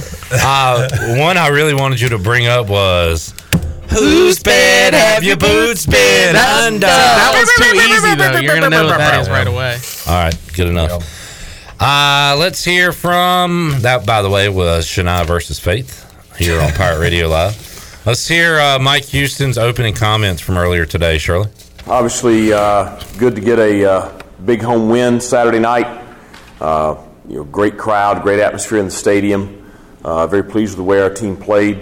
Um, so, uh, you know, good to get to two and one on the season, and good to win that one the way we did. Um, you know, it's good to go into conference play with those kind of wins back to back. Obviously, uh, you know, pretty challenging opponent coming in here this week. Uh, Navy coming off a bye. Uh, you know, they're, they're, they're always a challenge and expecting nothing different, uh, you know, this week. Um, you know, just the, you know that game up there in Annapolis last year, you know, could have really went either way, and uh, you know they got a lot of guys back off that squad, and uh, and so it's uh, you know got a lot, got to work cut out for us this week. But uh, you know I could tell the kids already. Uh, Sunday evening were uh, you know really had you know turned their focus to this game, and you know our older players they understand. You know, number one, it's conference opener, but number two, they all understand you know just what the Navy football program is. Uh, Coach Niumat's done a, a, phenomenal job there for a long time. You know, he's been there for 25 years. I think the last 15 as the head coach, and so uh, they've just done a, a, great job year in and year out. And so we're we know that we're going to be challenged Saturday night, and uh, you know we're going to play you know our best game of the year to have a shot at getting a win. So uh, you're looking forward to having uh, another home game. Uh, should be great weather. Um, finally getting some fall temperatures in here this weekend. Uh, and uh, looking forward to a full house again, which should make it for a pretty pretty rowdy environment. So, uh, should be a great matchup, and looking forward to it. All right, Bryce. You know it would be great for teams heading into a game against Navy. how about a bye week? Mm. Well, it has been the opposite of that in this series mm-hmm. uh, quite frequently over the years. Another season where Navy has the bye week heading into ECU and maybe can correct some of those 0 2 mistakes. Uh, this is something Mike Houston is very aware of. And I haven't heard this whole cut, and I don't know how honest he is about it here. But Stephen Igo asked him about once again Navy coming off a bye to take on East Carolina. This is cut 11, Shirley. They've been able to ask me that question three of the last four years. So, um, but you know what I think is, and, and and you look at some of the things that you know they had two tough games to start the year, okay, and they made some mistakes in those games that allowed them to you know not be as successful as they want to be. Um, and like I said before, you know, Coach Niumat has done a phenomenal job there. He is demanding. He has uh, high expectations for how his teams play. So what I think is you're going to see a different Navy walk in here than what uh, was on the field against Memphis. I mean, there's, I can promise you, I mean, they are going to come in here like a well-oiled machine. Uh, that's just he and his coaches. Uh, I just they do a phenomenal job. So I think that's what you're going to see. Will they have some wrinkles for us? Yeah, I, I promise you, they've had some wrinkles for us that they probably worked on last summer. Um, and I just think that they're going to come in here playing at a very high level, all three phases. Uh, I don't think just offense. I mean, Coach Newberry does a great job defensively there. I think they do a great job on special teams. They're very aggressive in both of those phases as well. So um, I just think you're going to see a very sharp football team come in here, and I think it's going to be a great matchup. By the way, Bryce, one thing uh, we didn't mention uh, ECU uh, cleaned up the special teams at least for one week with mm-hmm. the kicking operation. So um, good to see. Yeah. Let's keep it going. Yes, most so. definitely. All right, I want to hit one more because I showed uh, the Ryan Jones play where he was able to take out three guys during that great Rahjai Harris run the week before. Isaiah Winstead blocking downfield, mm-hmm. really sealing the way for Keaton Mitchell's 81 yard run. Uh, Mike Houston was asked about the receivers blocking downfield and uh, how good of a job they've done this year. This is uh, cut eight, Troy. Well, I think that our blocking on the perimeter has been much improved this year. Uh, part of that is just you we have a couple of bigger guys uh, on the perimeter, but two, I think uh, you know I think some of the new guys, I think some of the new staff, I think you know some of the the guys that are returning being a year older. Um, I think there's just been a higher standard of accountability as far as blocking on the perimeter, blocking for each other. Um, and, and you've seen the benefits of that. You've seen, you know, the screen game's been improved. We had one screen hit for a loss the other night, but really, other than that one, we've been pretty effective in the screen game. Uh, anytime you see a running back have a long run, I promise you there's downfield blocking involved in that. And so uh, I think those guys take, take pride in being, uh, we talk about being a better player without the ball in your hands than you are with the ball in your hands. And I think, you know, when you get guys that are doing that, you know, that's when really they turn that next uh, turn that next corner into being a complete player. All right, there is Mike Houston ahead of the matchup with Navy coming up this Saturday. Another home game, another six o'clock start. Question, Bryce. Um, I did get a text from you the other day on Saturday. Oh, It was at 10:50 a.m. And you said, "Clip, what channel is the game on?" Mike, I got a question for you. Did you really not know, or I'd said something to you the previous week? Did you send that just so it would make me think it would make me feel special? I didn't know. Okay, I'm fine with either way. Like if you knew and you sent it just to be like, "Hey, Clip probably like it if I ask him to make Oh. him feel himself." No, feel I needed I needed you. I extended my hand and you grabbed it and told me the channel. Well, guess what? I'm not going to tell you what channel the uh, game's on this weekend. So you can either find out for yourself or send me a text on Saturday. I'll be there. I plan to be there on Saturday. Hey Oh, you don't need a TV. You won't even need it. Take the TV, take the computer, throw it out the window.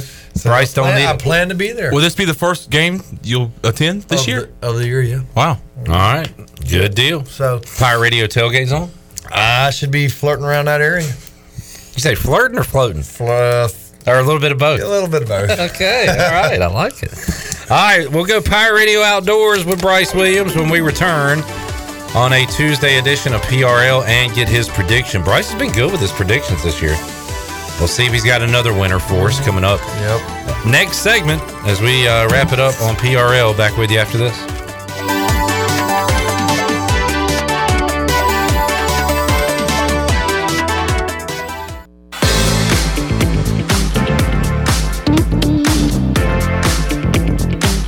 You're listening to Hour 3 of Pirate Radio Live. This hour of PRL is brought to you by Bud Light, reminding pirate fans to stay in the game and drink responsibly. Bud Light, the official beer of the ECU Pirates, and proudly distributed by Carolina Eagle Distributing since 1989. Now, back to the show. It was a rough day for the stock market today. The Dow fell 313 points, closed out at 30,706. Nasdaq was down 109 points at 11,425, and the S&P was down 43 points and ended the day at 3,855. That's your Wells Fargo Advisors financial report. For a personal look into investing, call Wells Fargo Advisors today at 756-6900 in Greenville. Wells Fargo Advisors LLC, member SIPC. Now let's head back into PRL. Here's Clip. All right, so last week, uh, Captain Carden, Shane Carden, was on the Hoist the Colors podcast with Igo, and I made a, a little jab and said, "Me looking at the list of shows you've been on since I've invited you to come on Pirate Radio, and it was the picture of Chris Jericho and his 1,000 holds or whatever."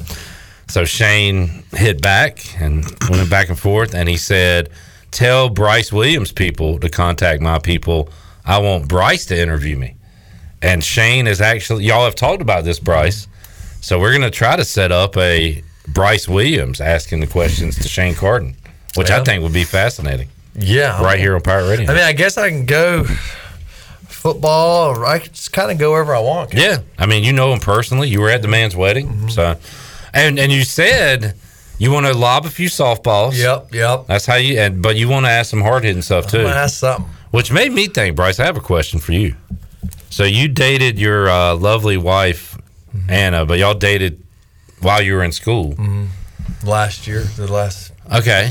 Well, how about did any, and it could have been female drama, maybe it was classes, maybe, but did any of that stuff ever affect you game week, game day? Like, I mean, Um, you know what I'm saying? Like, no, no. You're the wrong person to ask this. You're so, you got everything figured out. Yeah, everything was. You know, she was a freshman. Uh, we were obviously early dating, so it was just yes to everything. I do is, you know, you know what I'm saying. Like she didn't have anything to complain about. Like, like you know, when you're early starting dating, you everything's just all And y'all got pretty, like, Uh, not serious, but exclusive. Yeah. So there was no run, like, other options. She was. or, I mean, there was really hardly nothing to ever complain about or have any drama in our relationship. Um, and uh, so no, never had any. Nothing bothered me. She was supportive. Chandler, on Monday, I want you to ask the current players the same question to those guys. Yeah. Okay, I love how you put this on me. I'll do it. yeah, yeah. Because look, they're college kid. I mean, think about when you're in college and like all the stuff you got going on off the field. You know, not Yeah. that we were ever on the field, but you know, life is real and and if we get honest answers, I doubt it. But and you're playing D1 high level football and you're like trying to get ranked and like you're playing big games. But it's just, it, and it could be other things too. It could be school. You Yeah. fail a test that week or do any anything, Fam- family. family issues or whatever. yeah. So, yeah. Anyway, Thankfully, yeah. I mean, I never had any drama really during any of my. You seem like a drama free dude. Hey, I, yeah, pretty, pretty drama free. Yeah. I would say for the most part, if I don't catch a fish and or see a deer, that's about the worst of it. That's the worst. And if that's the worst that can happen to you, Bryce, you're doing all right. Yep, yep. On that note, uh, how you been doing in those departments? Let's go Pirate Radio Outdoors uh, real quick.